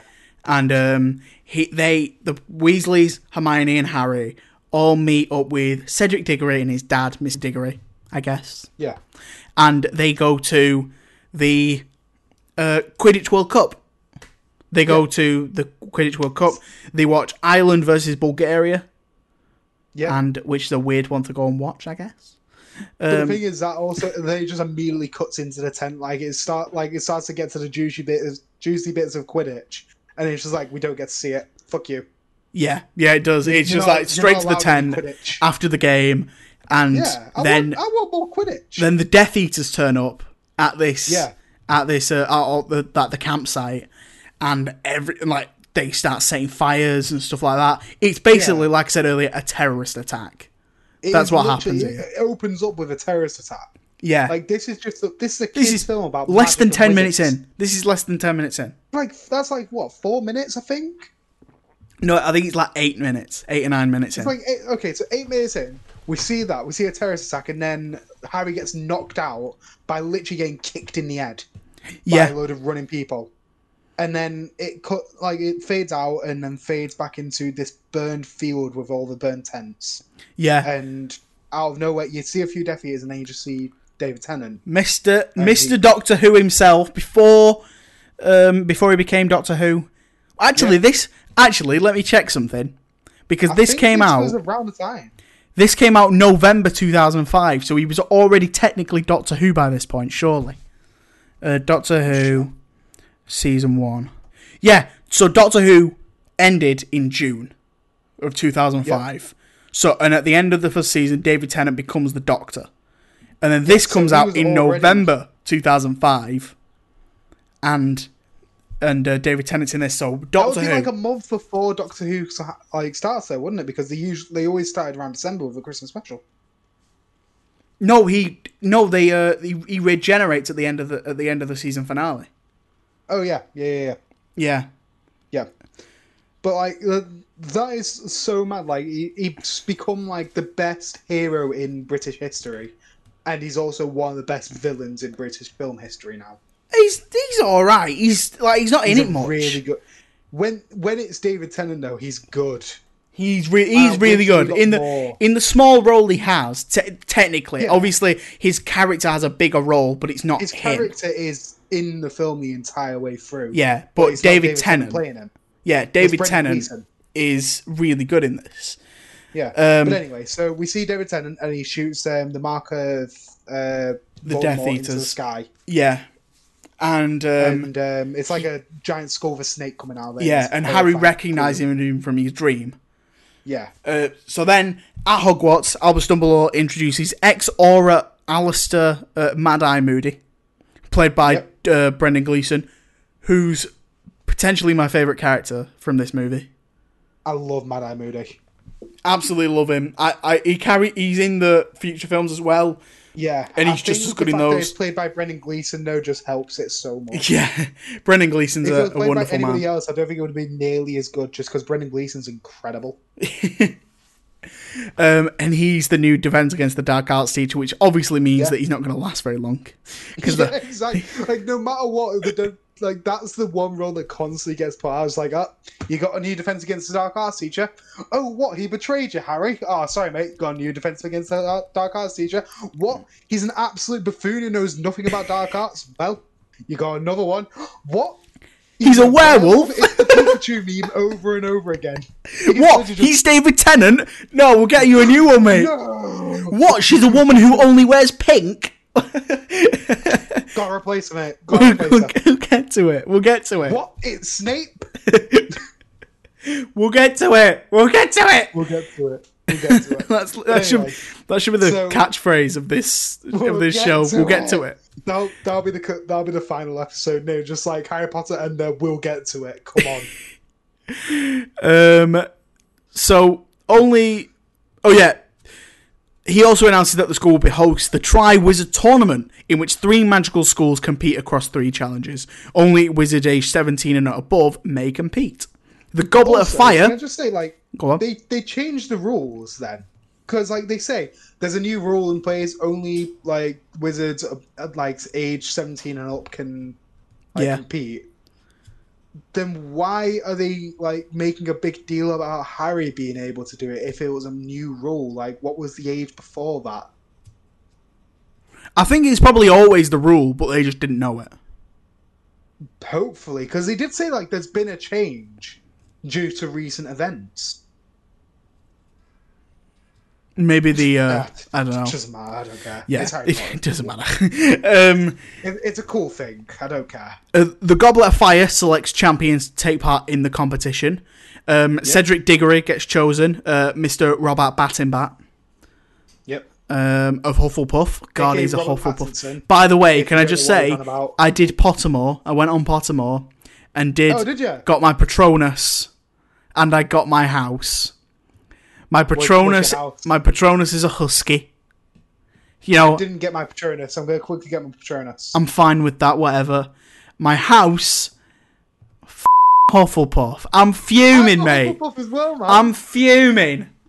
You're, you're fuming. Why are you fuming, man? Bro, Hufflepuff is like the worst one. It's so I They're like the most underrated one. I'm so f***ed off. Honestly, hold on. I'm so... gonna I'm gonna do this Patronus thing real quick. It's a weird animated thing. Hold on, I need to log in to Pottermore. Luckily, I have a login because I'm that sad. Jesus. Okay, I did it years ago. When I was you can in do school. You can do three things on it. You can get your house, you can get your wand, you can get your Patronus. But your wand, I, I don't give a f about that. My wand, I don't care about. I just want to um, I want to do the Patronus. So. I'm going to do it live on this thing. Oh my god, that is loud. There we go. Oof. Oh my god, that was so loud. Yeah, it said, it said that the audio makes it better, but I was procrastinating from doing my essay, so I had to put it on mute. Otherwise my dad would hear it. Of course. Okay, I can see the lake. I can see um, Harry's Patronus there. Yeah, there, dude. Begin. I'm going to speedrun this. Speedrun. Were you supposed to choose the options quickly, it says. I'm, I'm speedrunning it. Um, sun, wind, wind. Speedrun. Can we get a timer, Xander? No. I, I, want, I want to know if I can get the world record for Patronus. Like, decision.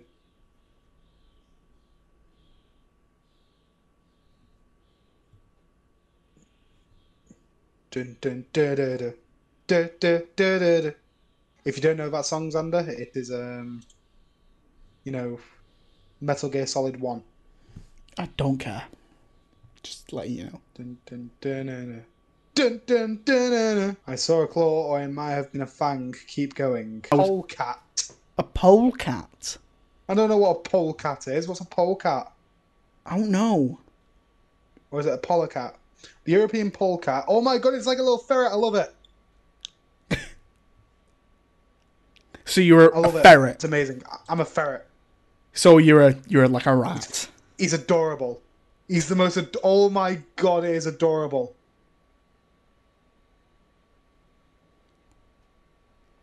It is actually adorable, man. Let's send it to you. Well, I was a husky, so I'd eat you.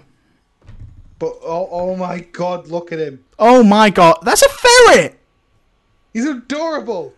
That's just, that's just a, that's just a rat, that's a... It's a long ferret. Jesus Christ. I love it, it's so cute. Anyway, let's... Anyway, so, my Patronus, I am also Hufflepuff, and I am a, I have a polecat for my I can't name. believe I'm Hufflepuff anyway. Um, Victor Crumb, who we saw in the World Cup, so he's basically like Jadon Sancho. He's like yeah. set, he's like eighteen years old or whatever. He's a fully fledged athlete, real like celebrity, and also he still goes to school. Yep. uh, Victor Crumb that? representing can, the can Durham. Say, he's, a, he's a bit of a. He's a bit weird, considering he goes after Hermione, who is, what, fourteen in this? Uh, yeah, fourteen. Yeah. Um, yeah. Nah. Alert! Yeah. I didn't want to say the word just in case you'd have to censor it, but he is a massive I, I think he gave Kevin Spacey a call. No, he only after, went after boys. Come on. Um, True. Victor Crumb is representing the Durmstrang Institute from Eastern Europe, and Fleur de la Cour representing the Beauxbatons, Beauxbatons uh, Academy of Magic from France. The, the, the Goblet unexpectedly then selects Harry as a fourth champion.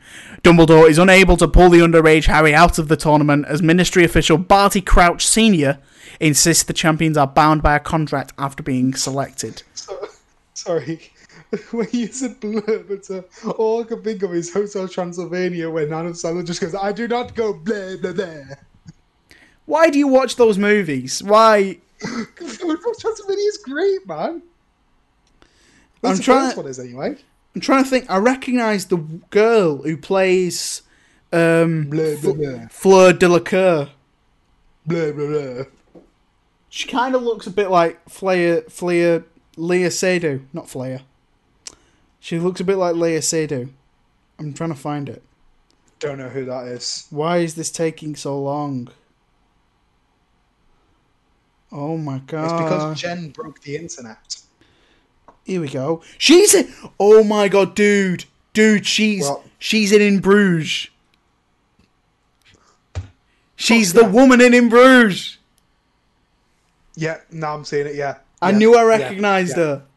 Yeah. Yep. Oh, that's, that's great. One. That's great stuff. That's, it's an In Bruges, like, reunited then.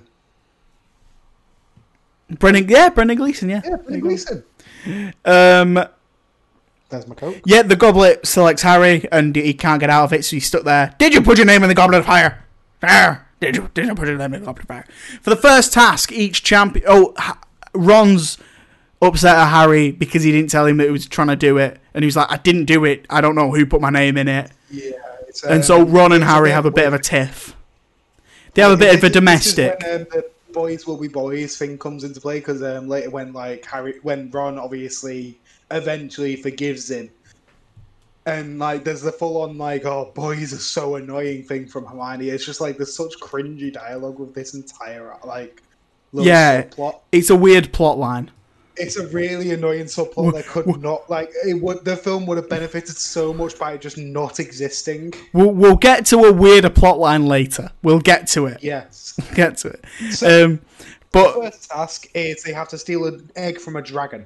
Yes, um, a golden egg guarded by a dragon. Golden Harry egg. succeeds in retrieving his egg, which contains information about the second challenge. Uh, that action the seems pretty they, good. The way they does it though is also sick. Like that, that entire this is another moment where there was a few missing like shots from what I could tell. Right. I don't know if it was just the version I was watching or whether it was um like it's just edited kind of poorly. But when he's um when he smashes it into the building, he's like trying to grab like he's on the ledge. There's a few moments missing where it's just like, wait, how did he get to? Why is the ledge not there now? Oh right, now it's not there. So it was either bad editing, or the version I was watching just missed a few things. It might just be like, bad editing. Few, it could just be bad editing. Because it just looked very unnatural. Yeah, because I, I like, can't imagine Now T V taking it. scenes out. See, the only reason I can imagine that happening is because of maybe ads. But it was on Sky. It was like, that's that's not got ads in the middle of the film, so... Yeah, no. It was, um, I think it was just bad editing. Yeah, probably. Uh, the C G I looks great on this as well. This movie especially takes a big leap up in the C G I. There's oh no, God, yes. there's no bits in this that you're like, oh, that's a bit bad. That yeah, the C G I is really solid all the way through this. Uh, shortly after, a formal dance event um, known as the Yule Ball takes place, and there is a good chunk of this movie dedicated to Harry and Ron trying to find someone to go with.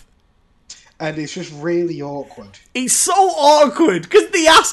He like the worst thing happens. He falls in love with this girl, um, the Scottish girl. Yeah. And he sees her, and he and he's trying to ask her, and he asks her. He says, "Would you like to go to the dance with me?" And she says, "Sorry, could, I didn't quite catch that." So he has to ask her again. And as a guy that has asked people out, that is that is the worst thing if they ask you to say it again. And, and then. And then the, the most hurtful part of that is she was already going with somebody else anyway. And then she calls him back again. Harry gives him a second glimmer of hope.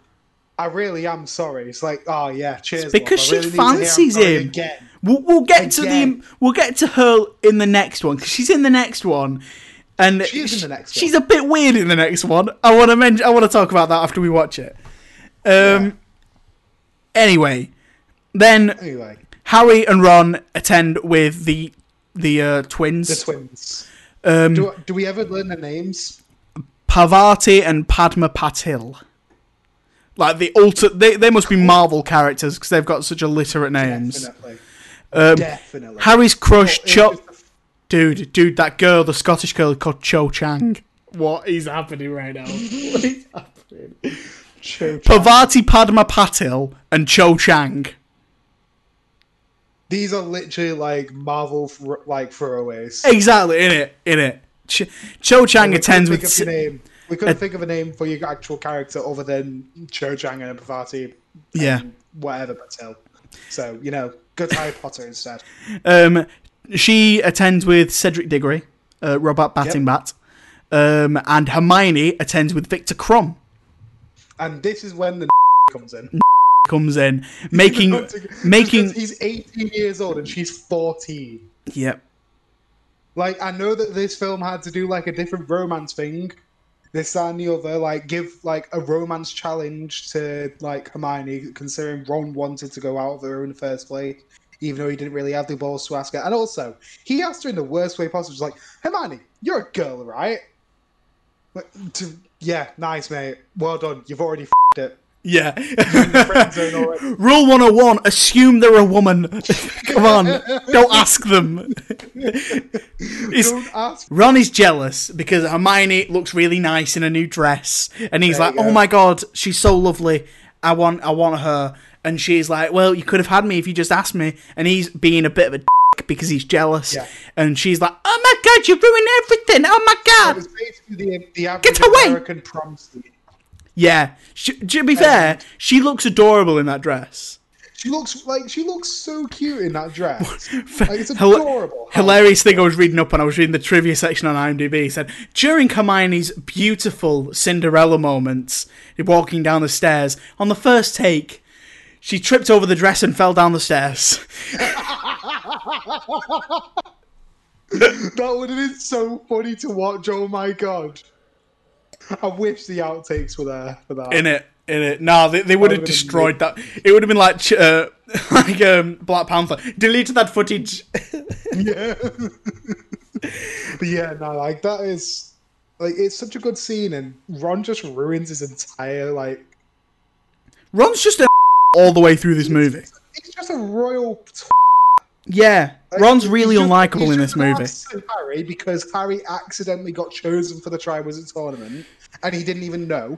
Yeah. Then he's an a**hole to Hermione about, like, going out with this guy who is obviously very good-looking, but is way too old for her, but enough of that, obviously. Yeah. And then, like, what else does he do later on? Like, he does something else that, like, is just really a**hole to him, doesn't he?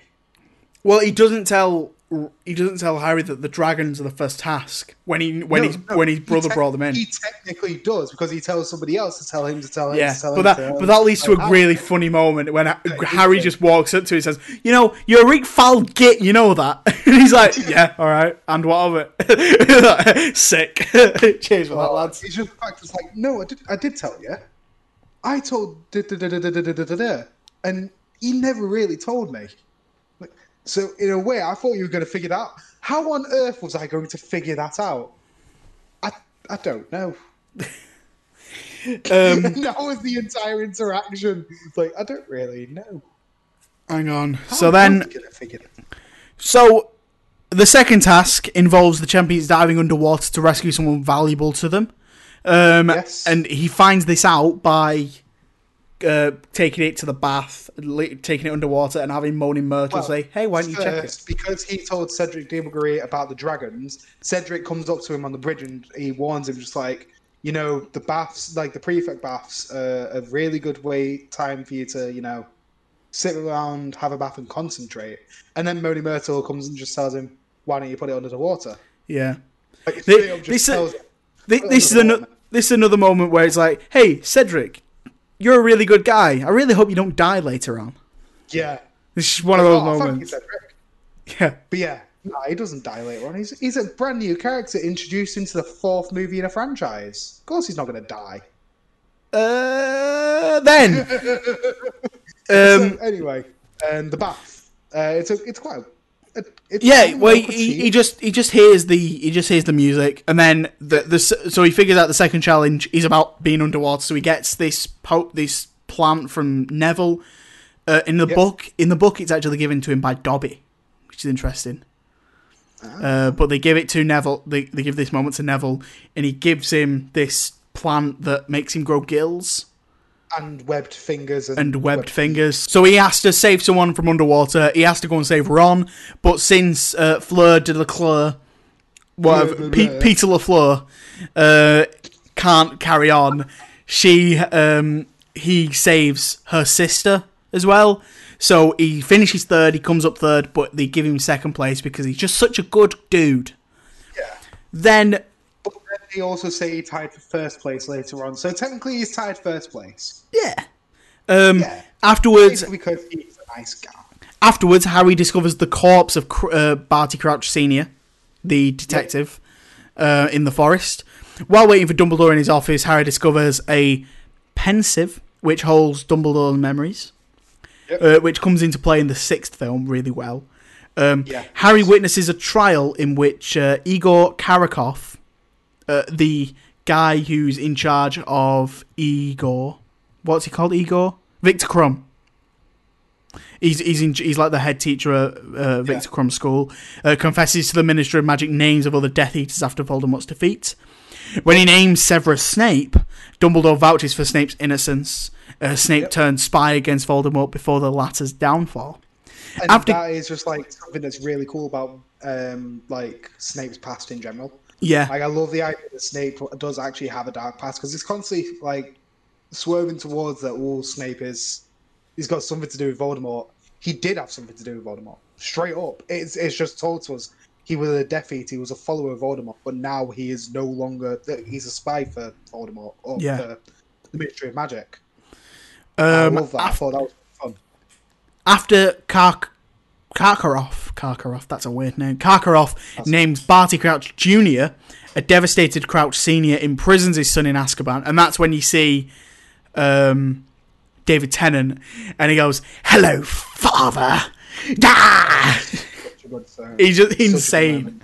He's so so good. He's so crazy at this. Aces in the pensive, Harry realizes that Crouch Junior is the man he saw in his dream. Yep. Uh, for the final task, this happens. The movie, like I said, is two hours thirty-seven. This yeah. final task starts at one hour forty-five. Does it really? There's still like an hour left on this thing. It like from there on though, it felt so quick. Done it, done it. We'll, like, we'll it, get to it, it. Like the movie kind of dragged up until this point, and then that's another hour. I mean, it doesn't drag. It's entertaining. It doesn't necessarily drag, but it's like it doesn't feel as fast as that moment. Like from there on, that mo- that from there on feels like half an hour. Yeah, it does. It's like it's almost a full hour. It's like fifty minutes. Yeah. Um, for the final task, the champions must reach the Triwizard Cup, located in a hedge maze. Full on The Shining here. Uh, after yep. after Peter LaFleur and Victor Crumb uh, are incapacitated, Harry and Cedric reach the cup together. Uh, the yes. two together grab the cup, which turns out to be a portkey, like the boot from earlier. Yes, but it doesn't really send them anywhere, like... where they would have thought so. It sends them to this weird graveyard. It takes them to the graveyard from the first scene where the old man died. Voldemort's and, uh, there. Also, it shows like Tom Riddle's grave, and that is fuck like that bit is cool. Yeah. And so, uh, so wait, hang on. The, the, so the two grab the cup, which turns out to be a portkey, yeah. and transports them to a graveyard where Pettigrew and Voldemort are waiting. And immediately, sadly. We no longer have um, Cedric with us because he, like Voldemort, just immediately says, "Kill him," and out of nowhere you just hear Avada Kedavra, and then it's just he's dead straight away. Like it happens so suddenly. Yeah, Pettigrew kills Cedric using Avada Kedavra. Like that moment is so dark as well. Like this, like this is the it's... point where it's like. Oh god, it's hard. Like it's, this. It's an hard one. This scene, I was I was watching it on my laptop. And the timing was when they arrive there, it's one hour, fifty-nine minutes and twenty seconds, something around yeah. that. And I just wish that if they had a bit more thought, if they'd padded the earlier stuff, the first two hours out to exactly two hours, so that when they touch that portkey, it's bang on two hours. And that is like a symbol of like, okay, now we're in a completely different movie. Now yeah. you've had you've had your fun Harry Potter adventure. That's great. You've had your mystery. Now now we're into the now we're in the dark now, stuff. Now. now we're into now we're into a horror film. Yeah, because then like but, they but, they obviously like that kind of thing you can't really help. Like that's just an editing thing. Yeah, that that would have that would have been something editing. nice, a little Easter egg. But obviously yeah. that's you know. Um, that was probably beyond the point at the time, especially at that time. Like nowadays, you'd probably think about that more. But back when.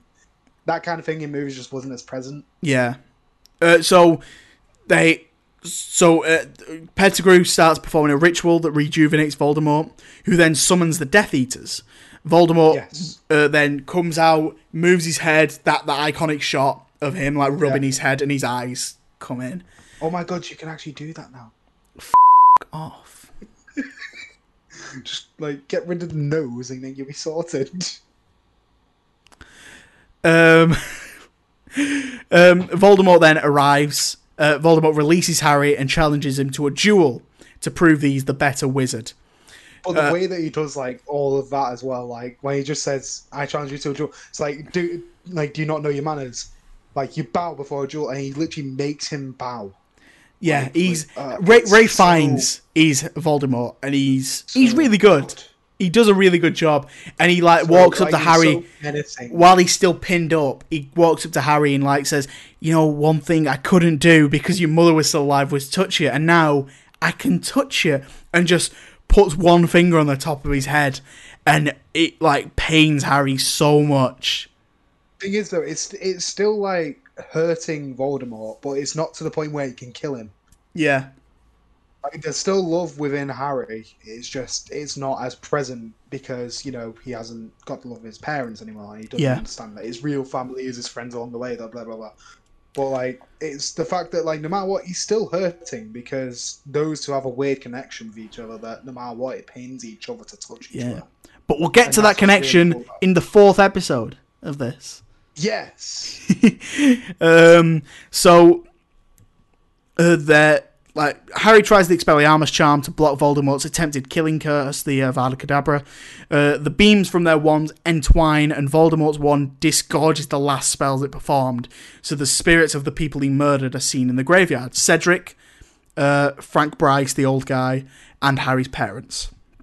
This yep. distracts Voldemort and his Death Eaters, allowing Harry to use the portkey to escape with Cedric's body. And this is the moment that, moment, that is though. the darkest in the film. They like the moment that he just says, "Take my body back, Harry." She's like, "Oh, oh no, no." When he when they take oh, the no, portkey, no, no, no, no, no, and they like, the second when he says that, it's just like, "Oh, damn." Yeah, like this, this child has to take a dead body back. In it, it's messed up. Like, so they they grab the, the portkey. They teleport. They land back uh, at the start of the maze.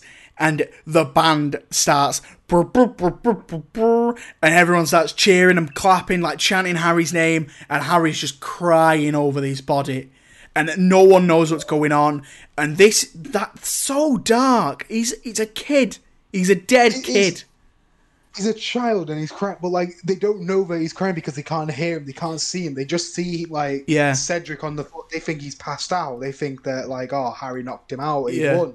And then, and Harry's, then, the, Harry's the, the champion. And then, and then you notice. Yeah, the, and then Dum- Dumbledore runs over, and Harry grabs him. And is like, I couldn't stop him. He's a, he's back. He's back. I couldn't save him. Oh, and then his father realizes. Cedric's father comes down and starts crying as well. And that's so messed up because everyone's just there like, what has happened here? This is a mess. Um. Moody takes Harry back to his office to interrogate him about Voldemort, inadvertently blowing his cover when he asks Harry about a graveyard, despite Harry not mentioning a graveyard. Moody reveals nowhere, Moody reveals that he submitted Harry's name to the Goblet of Fire and manipulated Harry to ensure he would win the tournament. Moody attempts to attack Harry, but Dumbledore, Snape, and um, Professor McGonagall subdue him. The teachers force Moody to drink Veritaserum, and he reveals that the Moody, the real Moody, is imprisoned in a magical trunk as his Polyjuice potion wears off. He is revealed as Barty Crouch Junior, David Tennant, and uh, he returns to like Azkaban. Junior It's just David Tennant to us. Just David Tennant. David Tennant, David Tennant. is returned to Azkaban. Yep. Um, that's a really good scene. That's a really good scene. Yeah. Again, a great performance from David Tennant, and I think throughout this, a really good performance from Brendan Gleeson. Oh my God, Brendan Gleeson does so well. He does. He's incredible. He really does. Uh, Dumbledore yeah. reveals to the students that Voldemort killed Cedric, although the Ministry yeah, of Magic Ministry opposes of Magic the revelation. Yeah. Uh, Dumbledore later visits Harry in his dormitory, apologising to him for the dangers he endured. Uh, Harry reveals that he saw his parents in the graveyard. Dumbledore names this effect as Priori Incantatem. Um, I don't know how to pronounce that either. Uh, Hogwarts, uh, Durmstrang, and Beauxbatons uh, bid farewell to each other. And that's the end of the movie. Yeah. That's it's, um, Goblet of Fire. Yeah, it's a, it's not as good as I remember it. There are It's longer yeah. than I remember. I To be fair, when I the think about this movie... forty I've... minutes or fifty minutes are impeccable. Yeah. I wouldn't change any moment of that final fifty minutes. But the rest of the film, I, the, there's a few pacing moments that I'd change. There's some subplots I'd get rid of. I'd get rid of the whole part. Immediately. Yeah, yeah, definitely. That's just a bit weird. There's and also, these... like, I'd, I'd pad out the beginning a bit more as well. Just, like, introduce a bit what's going on a bit more.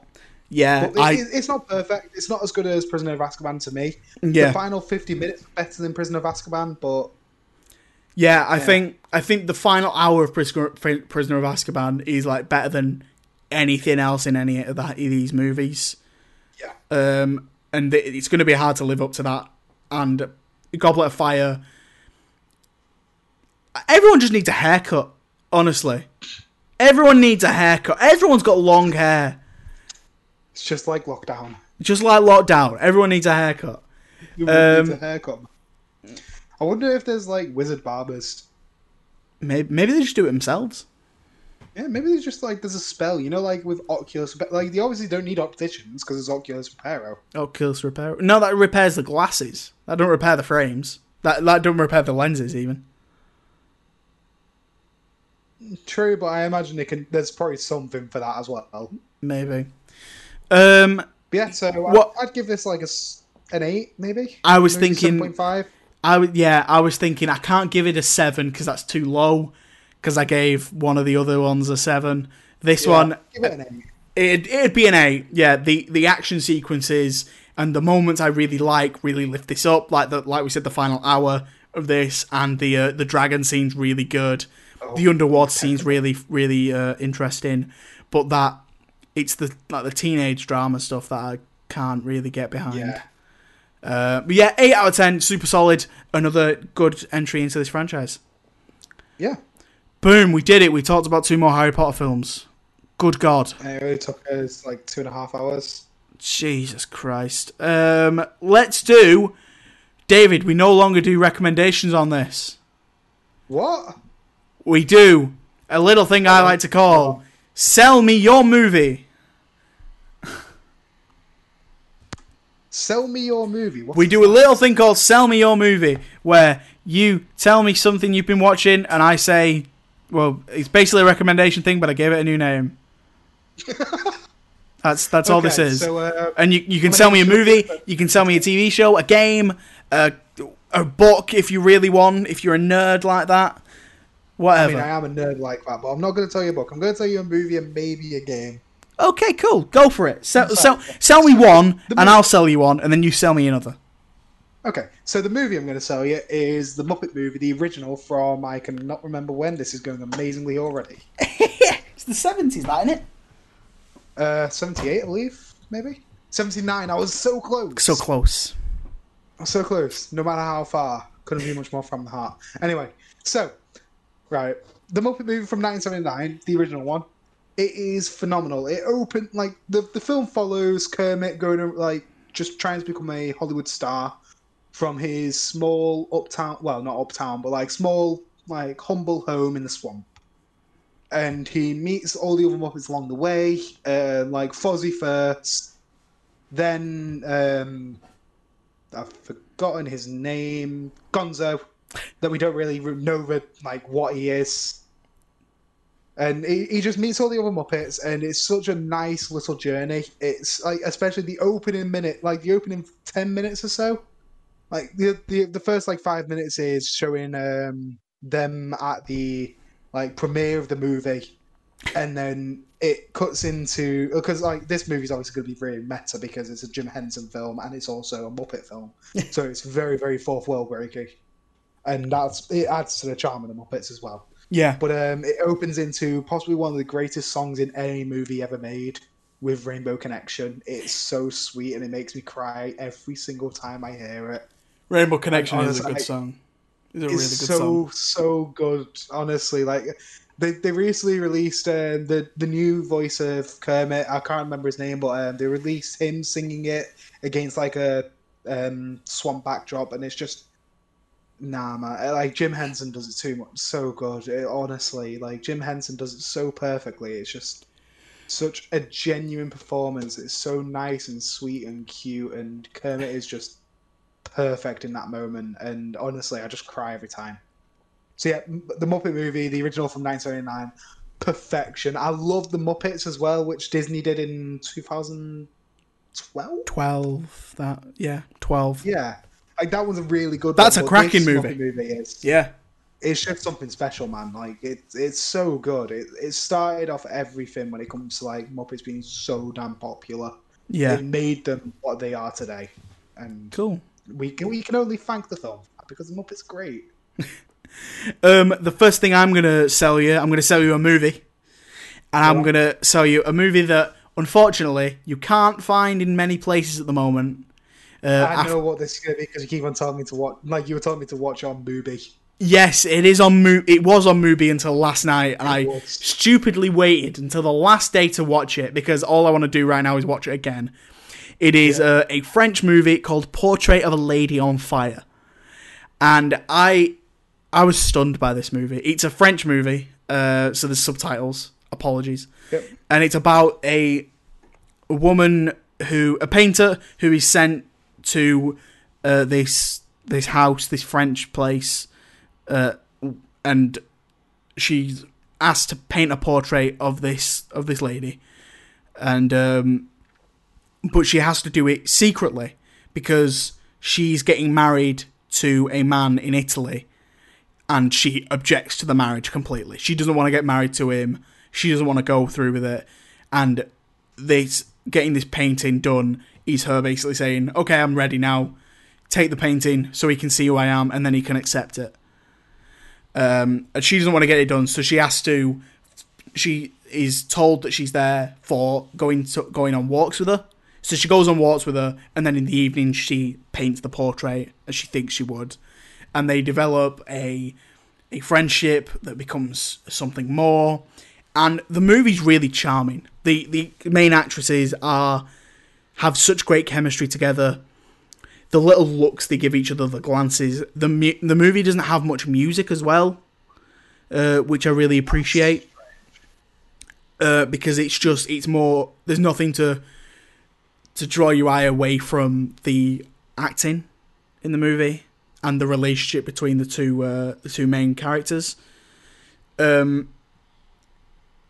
I don't want to say anything more that spoils it, because yeah. it's like I did. I knew nothing going into this. I knew absolutely nothing going into this. I tried. I stayed away from everything. I heard that it was good. I was like, okay, I really want to watch it, and I'm. I I was absolutely floored by this movie. The ended. The final shot of this movie had me. Had me like bawling. I was in an absolute state, like snot bubbles. So same as what bloody the Muppets did to me, but in a weirder way. Yeah, in a much different well, way. In a less weirder way, actually, because the it... Muppets making you cry is just stupid. um, and yeah, man, it was just honestly, it was truly something, uh, something to be, something to be experienced, definitely. So, Portrait of a Lady on Fire, it will be coming out on Blu-ray at some point later this year, maybe in June, July. Um, yeah, I, d- I definitely recommend it. It's a it's a really beautiful film. The the colours that in this movie are stunning. The cinematography is great, and it's just the colours, man. I don't know how the colours look so vibrant in this. Jesus. It's a it's truly a special movie that has to be seen to be experienced. Um, yeah, Portrait of a Lady on Fire. Please, please check it out. Cool. Yeah, go for it. Go uh, another. The, the, um, what what the, movie are you the, selling me? What um, are you selling? I'm selling me? you a game. What game are you selling um, me, bro? Well, I'm I'm going to be selling you a game that I'm go- I haven't been playing recently, but I'm going to be playing in twelve days as the remaster is about to come out. Um, my recommendation is going to be Sintra the Third. The remaster is out in twelve days as of recording today. Technically, like eleven, considering it's nearly the end of the day anyway. But um, yeah, like the the game is from originally. Hold on. I'm a professional who definitely twenty thirteen, Googled it beforehand, right? I'm just giving you... I, I'm, I'm a professional who definitely Googled it beforehand. I'm definitely not Googling it right now. It's twenty thirteen. Um, as I speak. It's twenty thirteen. It was two thousand eleven. Damn it. I was so yeah. confident. So it was out in two thousand eleven. Um, obviously a sequel to Saints Row two. And it basically just changed Saints Row as a series from just like G T A knockoff clone to... ridiculously stupidly fun sandbox, and it's honestly like Saints Row the Third is incredible. Like it, it has like a really fun story, and then there's the fact that you can get a giant sex toy as a melee weapon and just smack people with it. I I and played. Then there's also the fact that you can also just go around and kill zombies in one area because it's just a random zombie area. And then the the end, like the enemy is called Killbane. This is out in two thousand eleven. Pretty sure Dark Knight was out what two thousand nine. The Dark Knight was two thousand eight. two thousand eight, and when was Dark Knight Rises? twenty twelve. twenty twelve. So a year before Bane was a big thing, Killbane was the thing. You know, Bane was a comic book character before the movie. Yeah, I know, I know, but obviously, like, not many people would have known that, and yet everybody. He was in uh, Batman and Robin. Did anybody watch Batman and Robin? Yes. Who? I haven't. You've not seen Batman and Robin? No, why would I have? Right, that's going to happen at some point. That's going to happen at some point. We're yeah, going to have to watch that as well. Definitely. Then. We'll do we'll do my podcast on that one. But yeah, so like, not as many people would have known, and being like the stupid child that I was, I thought that Bane was Kilbane from Saints Row. When I went to go and see it, I was like, hey, that's Kilbane. It's obviously not. Jesus. Clearly isn't. Very different characters. But yeah, Saints Row the Third is phenomenal. It's so I, stupid and so I, funny. On Steam, I have about thirty-one hours. On my P S three, I probably had about one hundred hours into the game, and I will probably put hundreds more into it on P S four when it releases on twenty-second of May, because it is great. It wow. is the perfect co-op game. Um, I, I played it once. Uh, it was free to download on Xbox Live uh, back in the day, and I played one game on it. I got the sex toy, and I was like, right, I've completed the game. I don't need to do anything else now, do I? I've completed it. No, I've, I've done everything now. Um, yeah, great, great stuff. Saints Row the Third when that comes out. Um, I finished. I finished the entire season of Gangs of London this week uh, with my dad. Dude, that show's amazing. If you if you didn't I, hear my recommendation last week, it yet. You've got to check this out. It's on Sky, Atlantic, and on I Now know, T V. Check it out. It's really, really good. Um, yeah, that's the most watched T V at the moment. Um, yeah. Everyone should be talking about this. That and um, Afterlife. I haven't seen Afterlife yet. I haven't seen the first season. I haven't seen Afterlife season two yet. I've seen the first season and it is so good. But um, I've not seen season two. But I know that Afterlife season three is happening. Yeah, I, I started watching the first episode of the million pound deal. Yeah, to write season three. I started watching the first season uh, when it came out, and I wa- I watched half the first episode, and I I was just like, oh right, is this just Ricky Gervais swearing at people for eight episodes? Because I couldn't see that anywhere. It it kind of is, but at the same time, it's not. It's like watching yeah. Ricky Gervais's character just like become a better person after losing someone he loved. Yeah, I could, I could like, I could see, I could see the story a mile away. It was so obvious what was going to happen. I just couldn't. Like, I've, watching the first episode, I just couldn't connect. Yeah, Gangs of London's great. I watched. What else shall I say? Uh, I watched a movie a couple of weeks ago that I didn't mention on here. I watched Being John Malkovich. I've never watched that, but I really want to, just because I love John Malkovich as, a, as an actor. It is hands down. I've seen a lot of weird things. I, we and we've seen we've seen Sorry to Bother You. That's a pretty yeah, weird we've movie. Seen Sorry to Bother You. That's a very strange movie. This is hands down the weirdest movie I've ever seen in my life. Really? This is so strange. It follows Weirder a guy. Than the last hour of Sorry to Bother You. Yeah, we've we've seen that. I've seen it multiple times. Yeah, yeah same. It's great.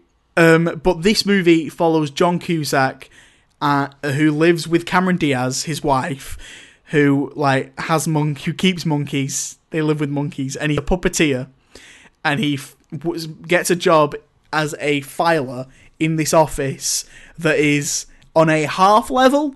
So, like in this big office block, that he there is, if you want to get that, he's on floor level seven and a half. So what? So they what they have to do is when they get to level seven, they hit the emergency stop, get a crowbar and wedge open the elevator and crawl into this half level. So everyone's just crouching down all the time. And in his office, okay. he finds a portal. He finds like this little doorway and just crawls into it, and he enters the mind of John Malkovich. And like can see what he sees, and then gets okay, spit like, out that's across. That's like a really weird version of what Inside Out is supposed to be. In it, he then gets spit out on the other side of town, and they start him and Catherine Keener start running this as a business. It's insane. That sounds amazing. It's so weird. To watch that. It. I don't want to say anything more to to not spoil it. It's fantastic. Uh, John Cusack is slippery in this. He's great. John Malkovich is hilarious. Charlie Sheen turns up in a weird cameo. Uh, Catherine Keener is fantastic in this. She's great. She's the best person in this yeah. movie. Uh, she got nominated Brilliant. for it for an Oscar, and wow. deserved. Well, very well deserved. Um, yeah, that's a cracker. And I will say that Waves is on uh, is available to watch on you iTunes raged. on the seventeenth of May, and I cannot wait for this movie again. I saw it in the cinema twice in two days. It, I fell in love with this movie. Please, please, please check it out when that hits uh, iTunes on, and probably Amazon and Google Play and Sky Store on the seventeenth. It's about a, f- a family just falling apart and building itself back together. It's truly incredible. Um, please check it out. Check it out. It's one, it's one of my favourite movies that I've seen so far this year. Well, it's it's my favourite this year, and potentially one of my favourites I've ever seen. So wow. Please do check it out. And um, I think that's going to be it for this week. Yeah. Um, this has been a lot of fun. Again, thank you, David. We yeah. will we will be back um, either next week or the week after with um, Order of the Phoenix and Half-Blood Prince. I'm excited I mean, for this to be honest, one. I, I just might watch Order of the Phoenix tonight anyway, because I, I'm honestly kind of craving watching more Harry Potter now. Yeah, I, I'm so the same. I watched three and four. I'm the same. Watching one doesn't so, do it, but watching two in a row no. really gets me in the mood for watching more. It's a really and, weird one. Especially like one and watching one and two, it's just like, oh yeah, I'm all right. And then you watch three and four, it's like, okay, yeah, I want more wizarding stuff. I want, I want more Expelliarmus. Especially with the way four leaves it, because now Voldemort's back in oh, the world. Yeah. And like, you're it, like, it's genuinely left you on a weird cliffhanger where it's not a cliffhanger for the like the continuation of like that story. Yeah, it's a cliffhanger for the world building. It's a cliffhanger for yeah, Voldemort is back. Definitely, screw you all. Definitely. Um, is there anything you want to plug, David? Um, at the moment, um, well, kind of the kind of plug about Mate's YouTube, considering I'm editing on it. Go for it. Go for it. Uh, so my friend um, Demagno, he's um, been. We're doing gaming YouTube at the moment. Um, doing gaming videos. Uh, I'm going to be starting my own YouTube channel for that, in, like soon. I'm working on getting a logo made for it. Uh, it's going to be pretty fun. Um, so that his channel is called I King Ironside. Um, lowercase I on both I and I believe Ironside. Um. Obviously reference to Vikings, the T V show, and just the actual mythology of um, Bjorn Ironside, because he's a massive nerd. Um, there's my Instagram, which is um, at it's underscore David underscore French. Um, there's the fact that I'm an ambassador for the beard struggle now. You so, are. Um, if you want, if you want fifteen percent off of um, any beard products from there. Uh, use code David French fifteen. That sounds really weird to say. Done it, done it. I've not been able to say that yet. I've had to just wow. type it. Insane. Yeah, um, use di- code David French fifteen. Um, feel free, like, want to get fifteen percent off of really, really good beard products and some amazing smells as well. Like the the, the the somehow this also fits into the Viking stuff because it's all Viking themed and like Norse mythology themed. But um, like some of the smells are so so nice, and honestly they're. It's all for a good cause as well, because it goes towards charity as well. Awesome. Beard Struggle isn't just like a beard website, it's like an actual charity for things. Um, I actually have sorted out my Twitter, I think. Oh my god. I, I've got the app installed. That's the first step, right? It's uh, my at is at David French seventeen. So feel free to follow me on there. Excellent. Um, I'm not going to be very active on there. I'm very, I'm, I'm very, very active on my Instagram. Xander knows that. Yes, my you are. Followers know that. I, I post on my story every day on my thing, so feel free to come and interact with me. I'm, I'm constantly like asking questions on the stories. You just feel free to D M me as well if you have any like questions about like my next film coming up, which is going yes. to be coming out somewhat soon. Uh, it's called The New Kid. I'm very excited to release it. Yes, um, I, I've uh, just like I've read the script and it's very good. So yeah. I'm I'm very excited to um, see it. I'm thinking of like starting writing a few more scripts. Um, so I might just be starting to release them in general. Yeah. In case people just want to read scripts in general, because there's that um, horror one that I sent you that I don't think you've read yet because you're a bad friend. um, but yeah, um, I'm I'm looking forward to doing that as well. Uh, during quarantine, I've given myself like a to-do list of like different things that I want to do. Excellent. Uh, and now and uni's over. Some more horror scripts. Yeah, uh, yeah. Writing some more horror scripts because that was the most fun I've ever had writing anything. So writing horror scripts is going to be a definite thing. I've got it on my um, little whiteboard over there. Excellent. So, Excellent yeah. stuff. But yeah, that's everything I'm plugging. Um, YouTube channel, I King Ironside. Instagram, at it's David underscore, at it's underscore David underscore French. and Twitter at it's David French at David French seventeen. I can't remember all those tags. I'm probably going to forget that in the future. I'll remind me. you.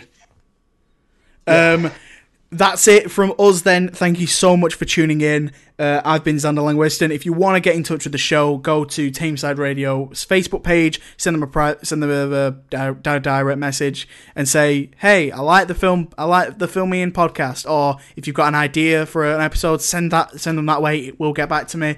Or if you want to D M me personally, you can uh, hit me up on my Instagram. That's at the real Xander L W.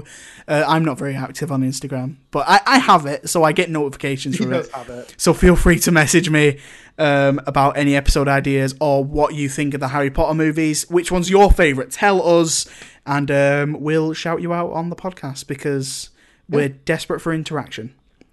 Yeah, um, and uh, if you want to see more of me, feel free to ask me to come on this, and then I'll ask Xander if I'm allowed to again. Yeah, yeah, da- David uh, will be a regular guest, so if you don't like him, yeah, please I'm... tell me, and I can get rid of him very easily. um, I that... mean, he, he's sick of me already as a friend, so I've been... he'd much rather get rid of me on air as well. I've been stuck with him for three years, guys. This is, I mean, I'm in it for the long haul. Four years now. Four is it four years? years? Four Jesus years. Jesus Christ. Yeah, first year of college. Uni for two years. Mad. Four years, man. Um, that's going to be it then. Hell of a ride. Uh, thank you, David, for coming on. Ah, no worries, man. And Thanks we will. A- you'll either see me and David next week or the week after with the next two Harry Potter films. Thank you so much for tuning in, and we will see you next time. Goodbye. Take care, people. Goodbye. Bye. Adios. Bye. Arrivederci. Bye. Gorlami. Gorlami. Dominic De Coco.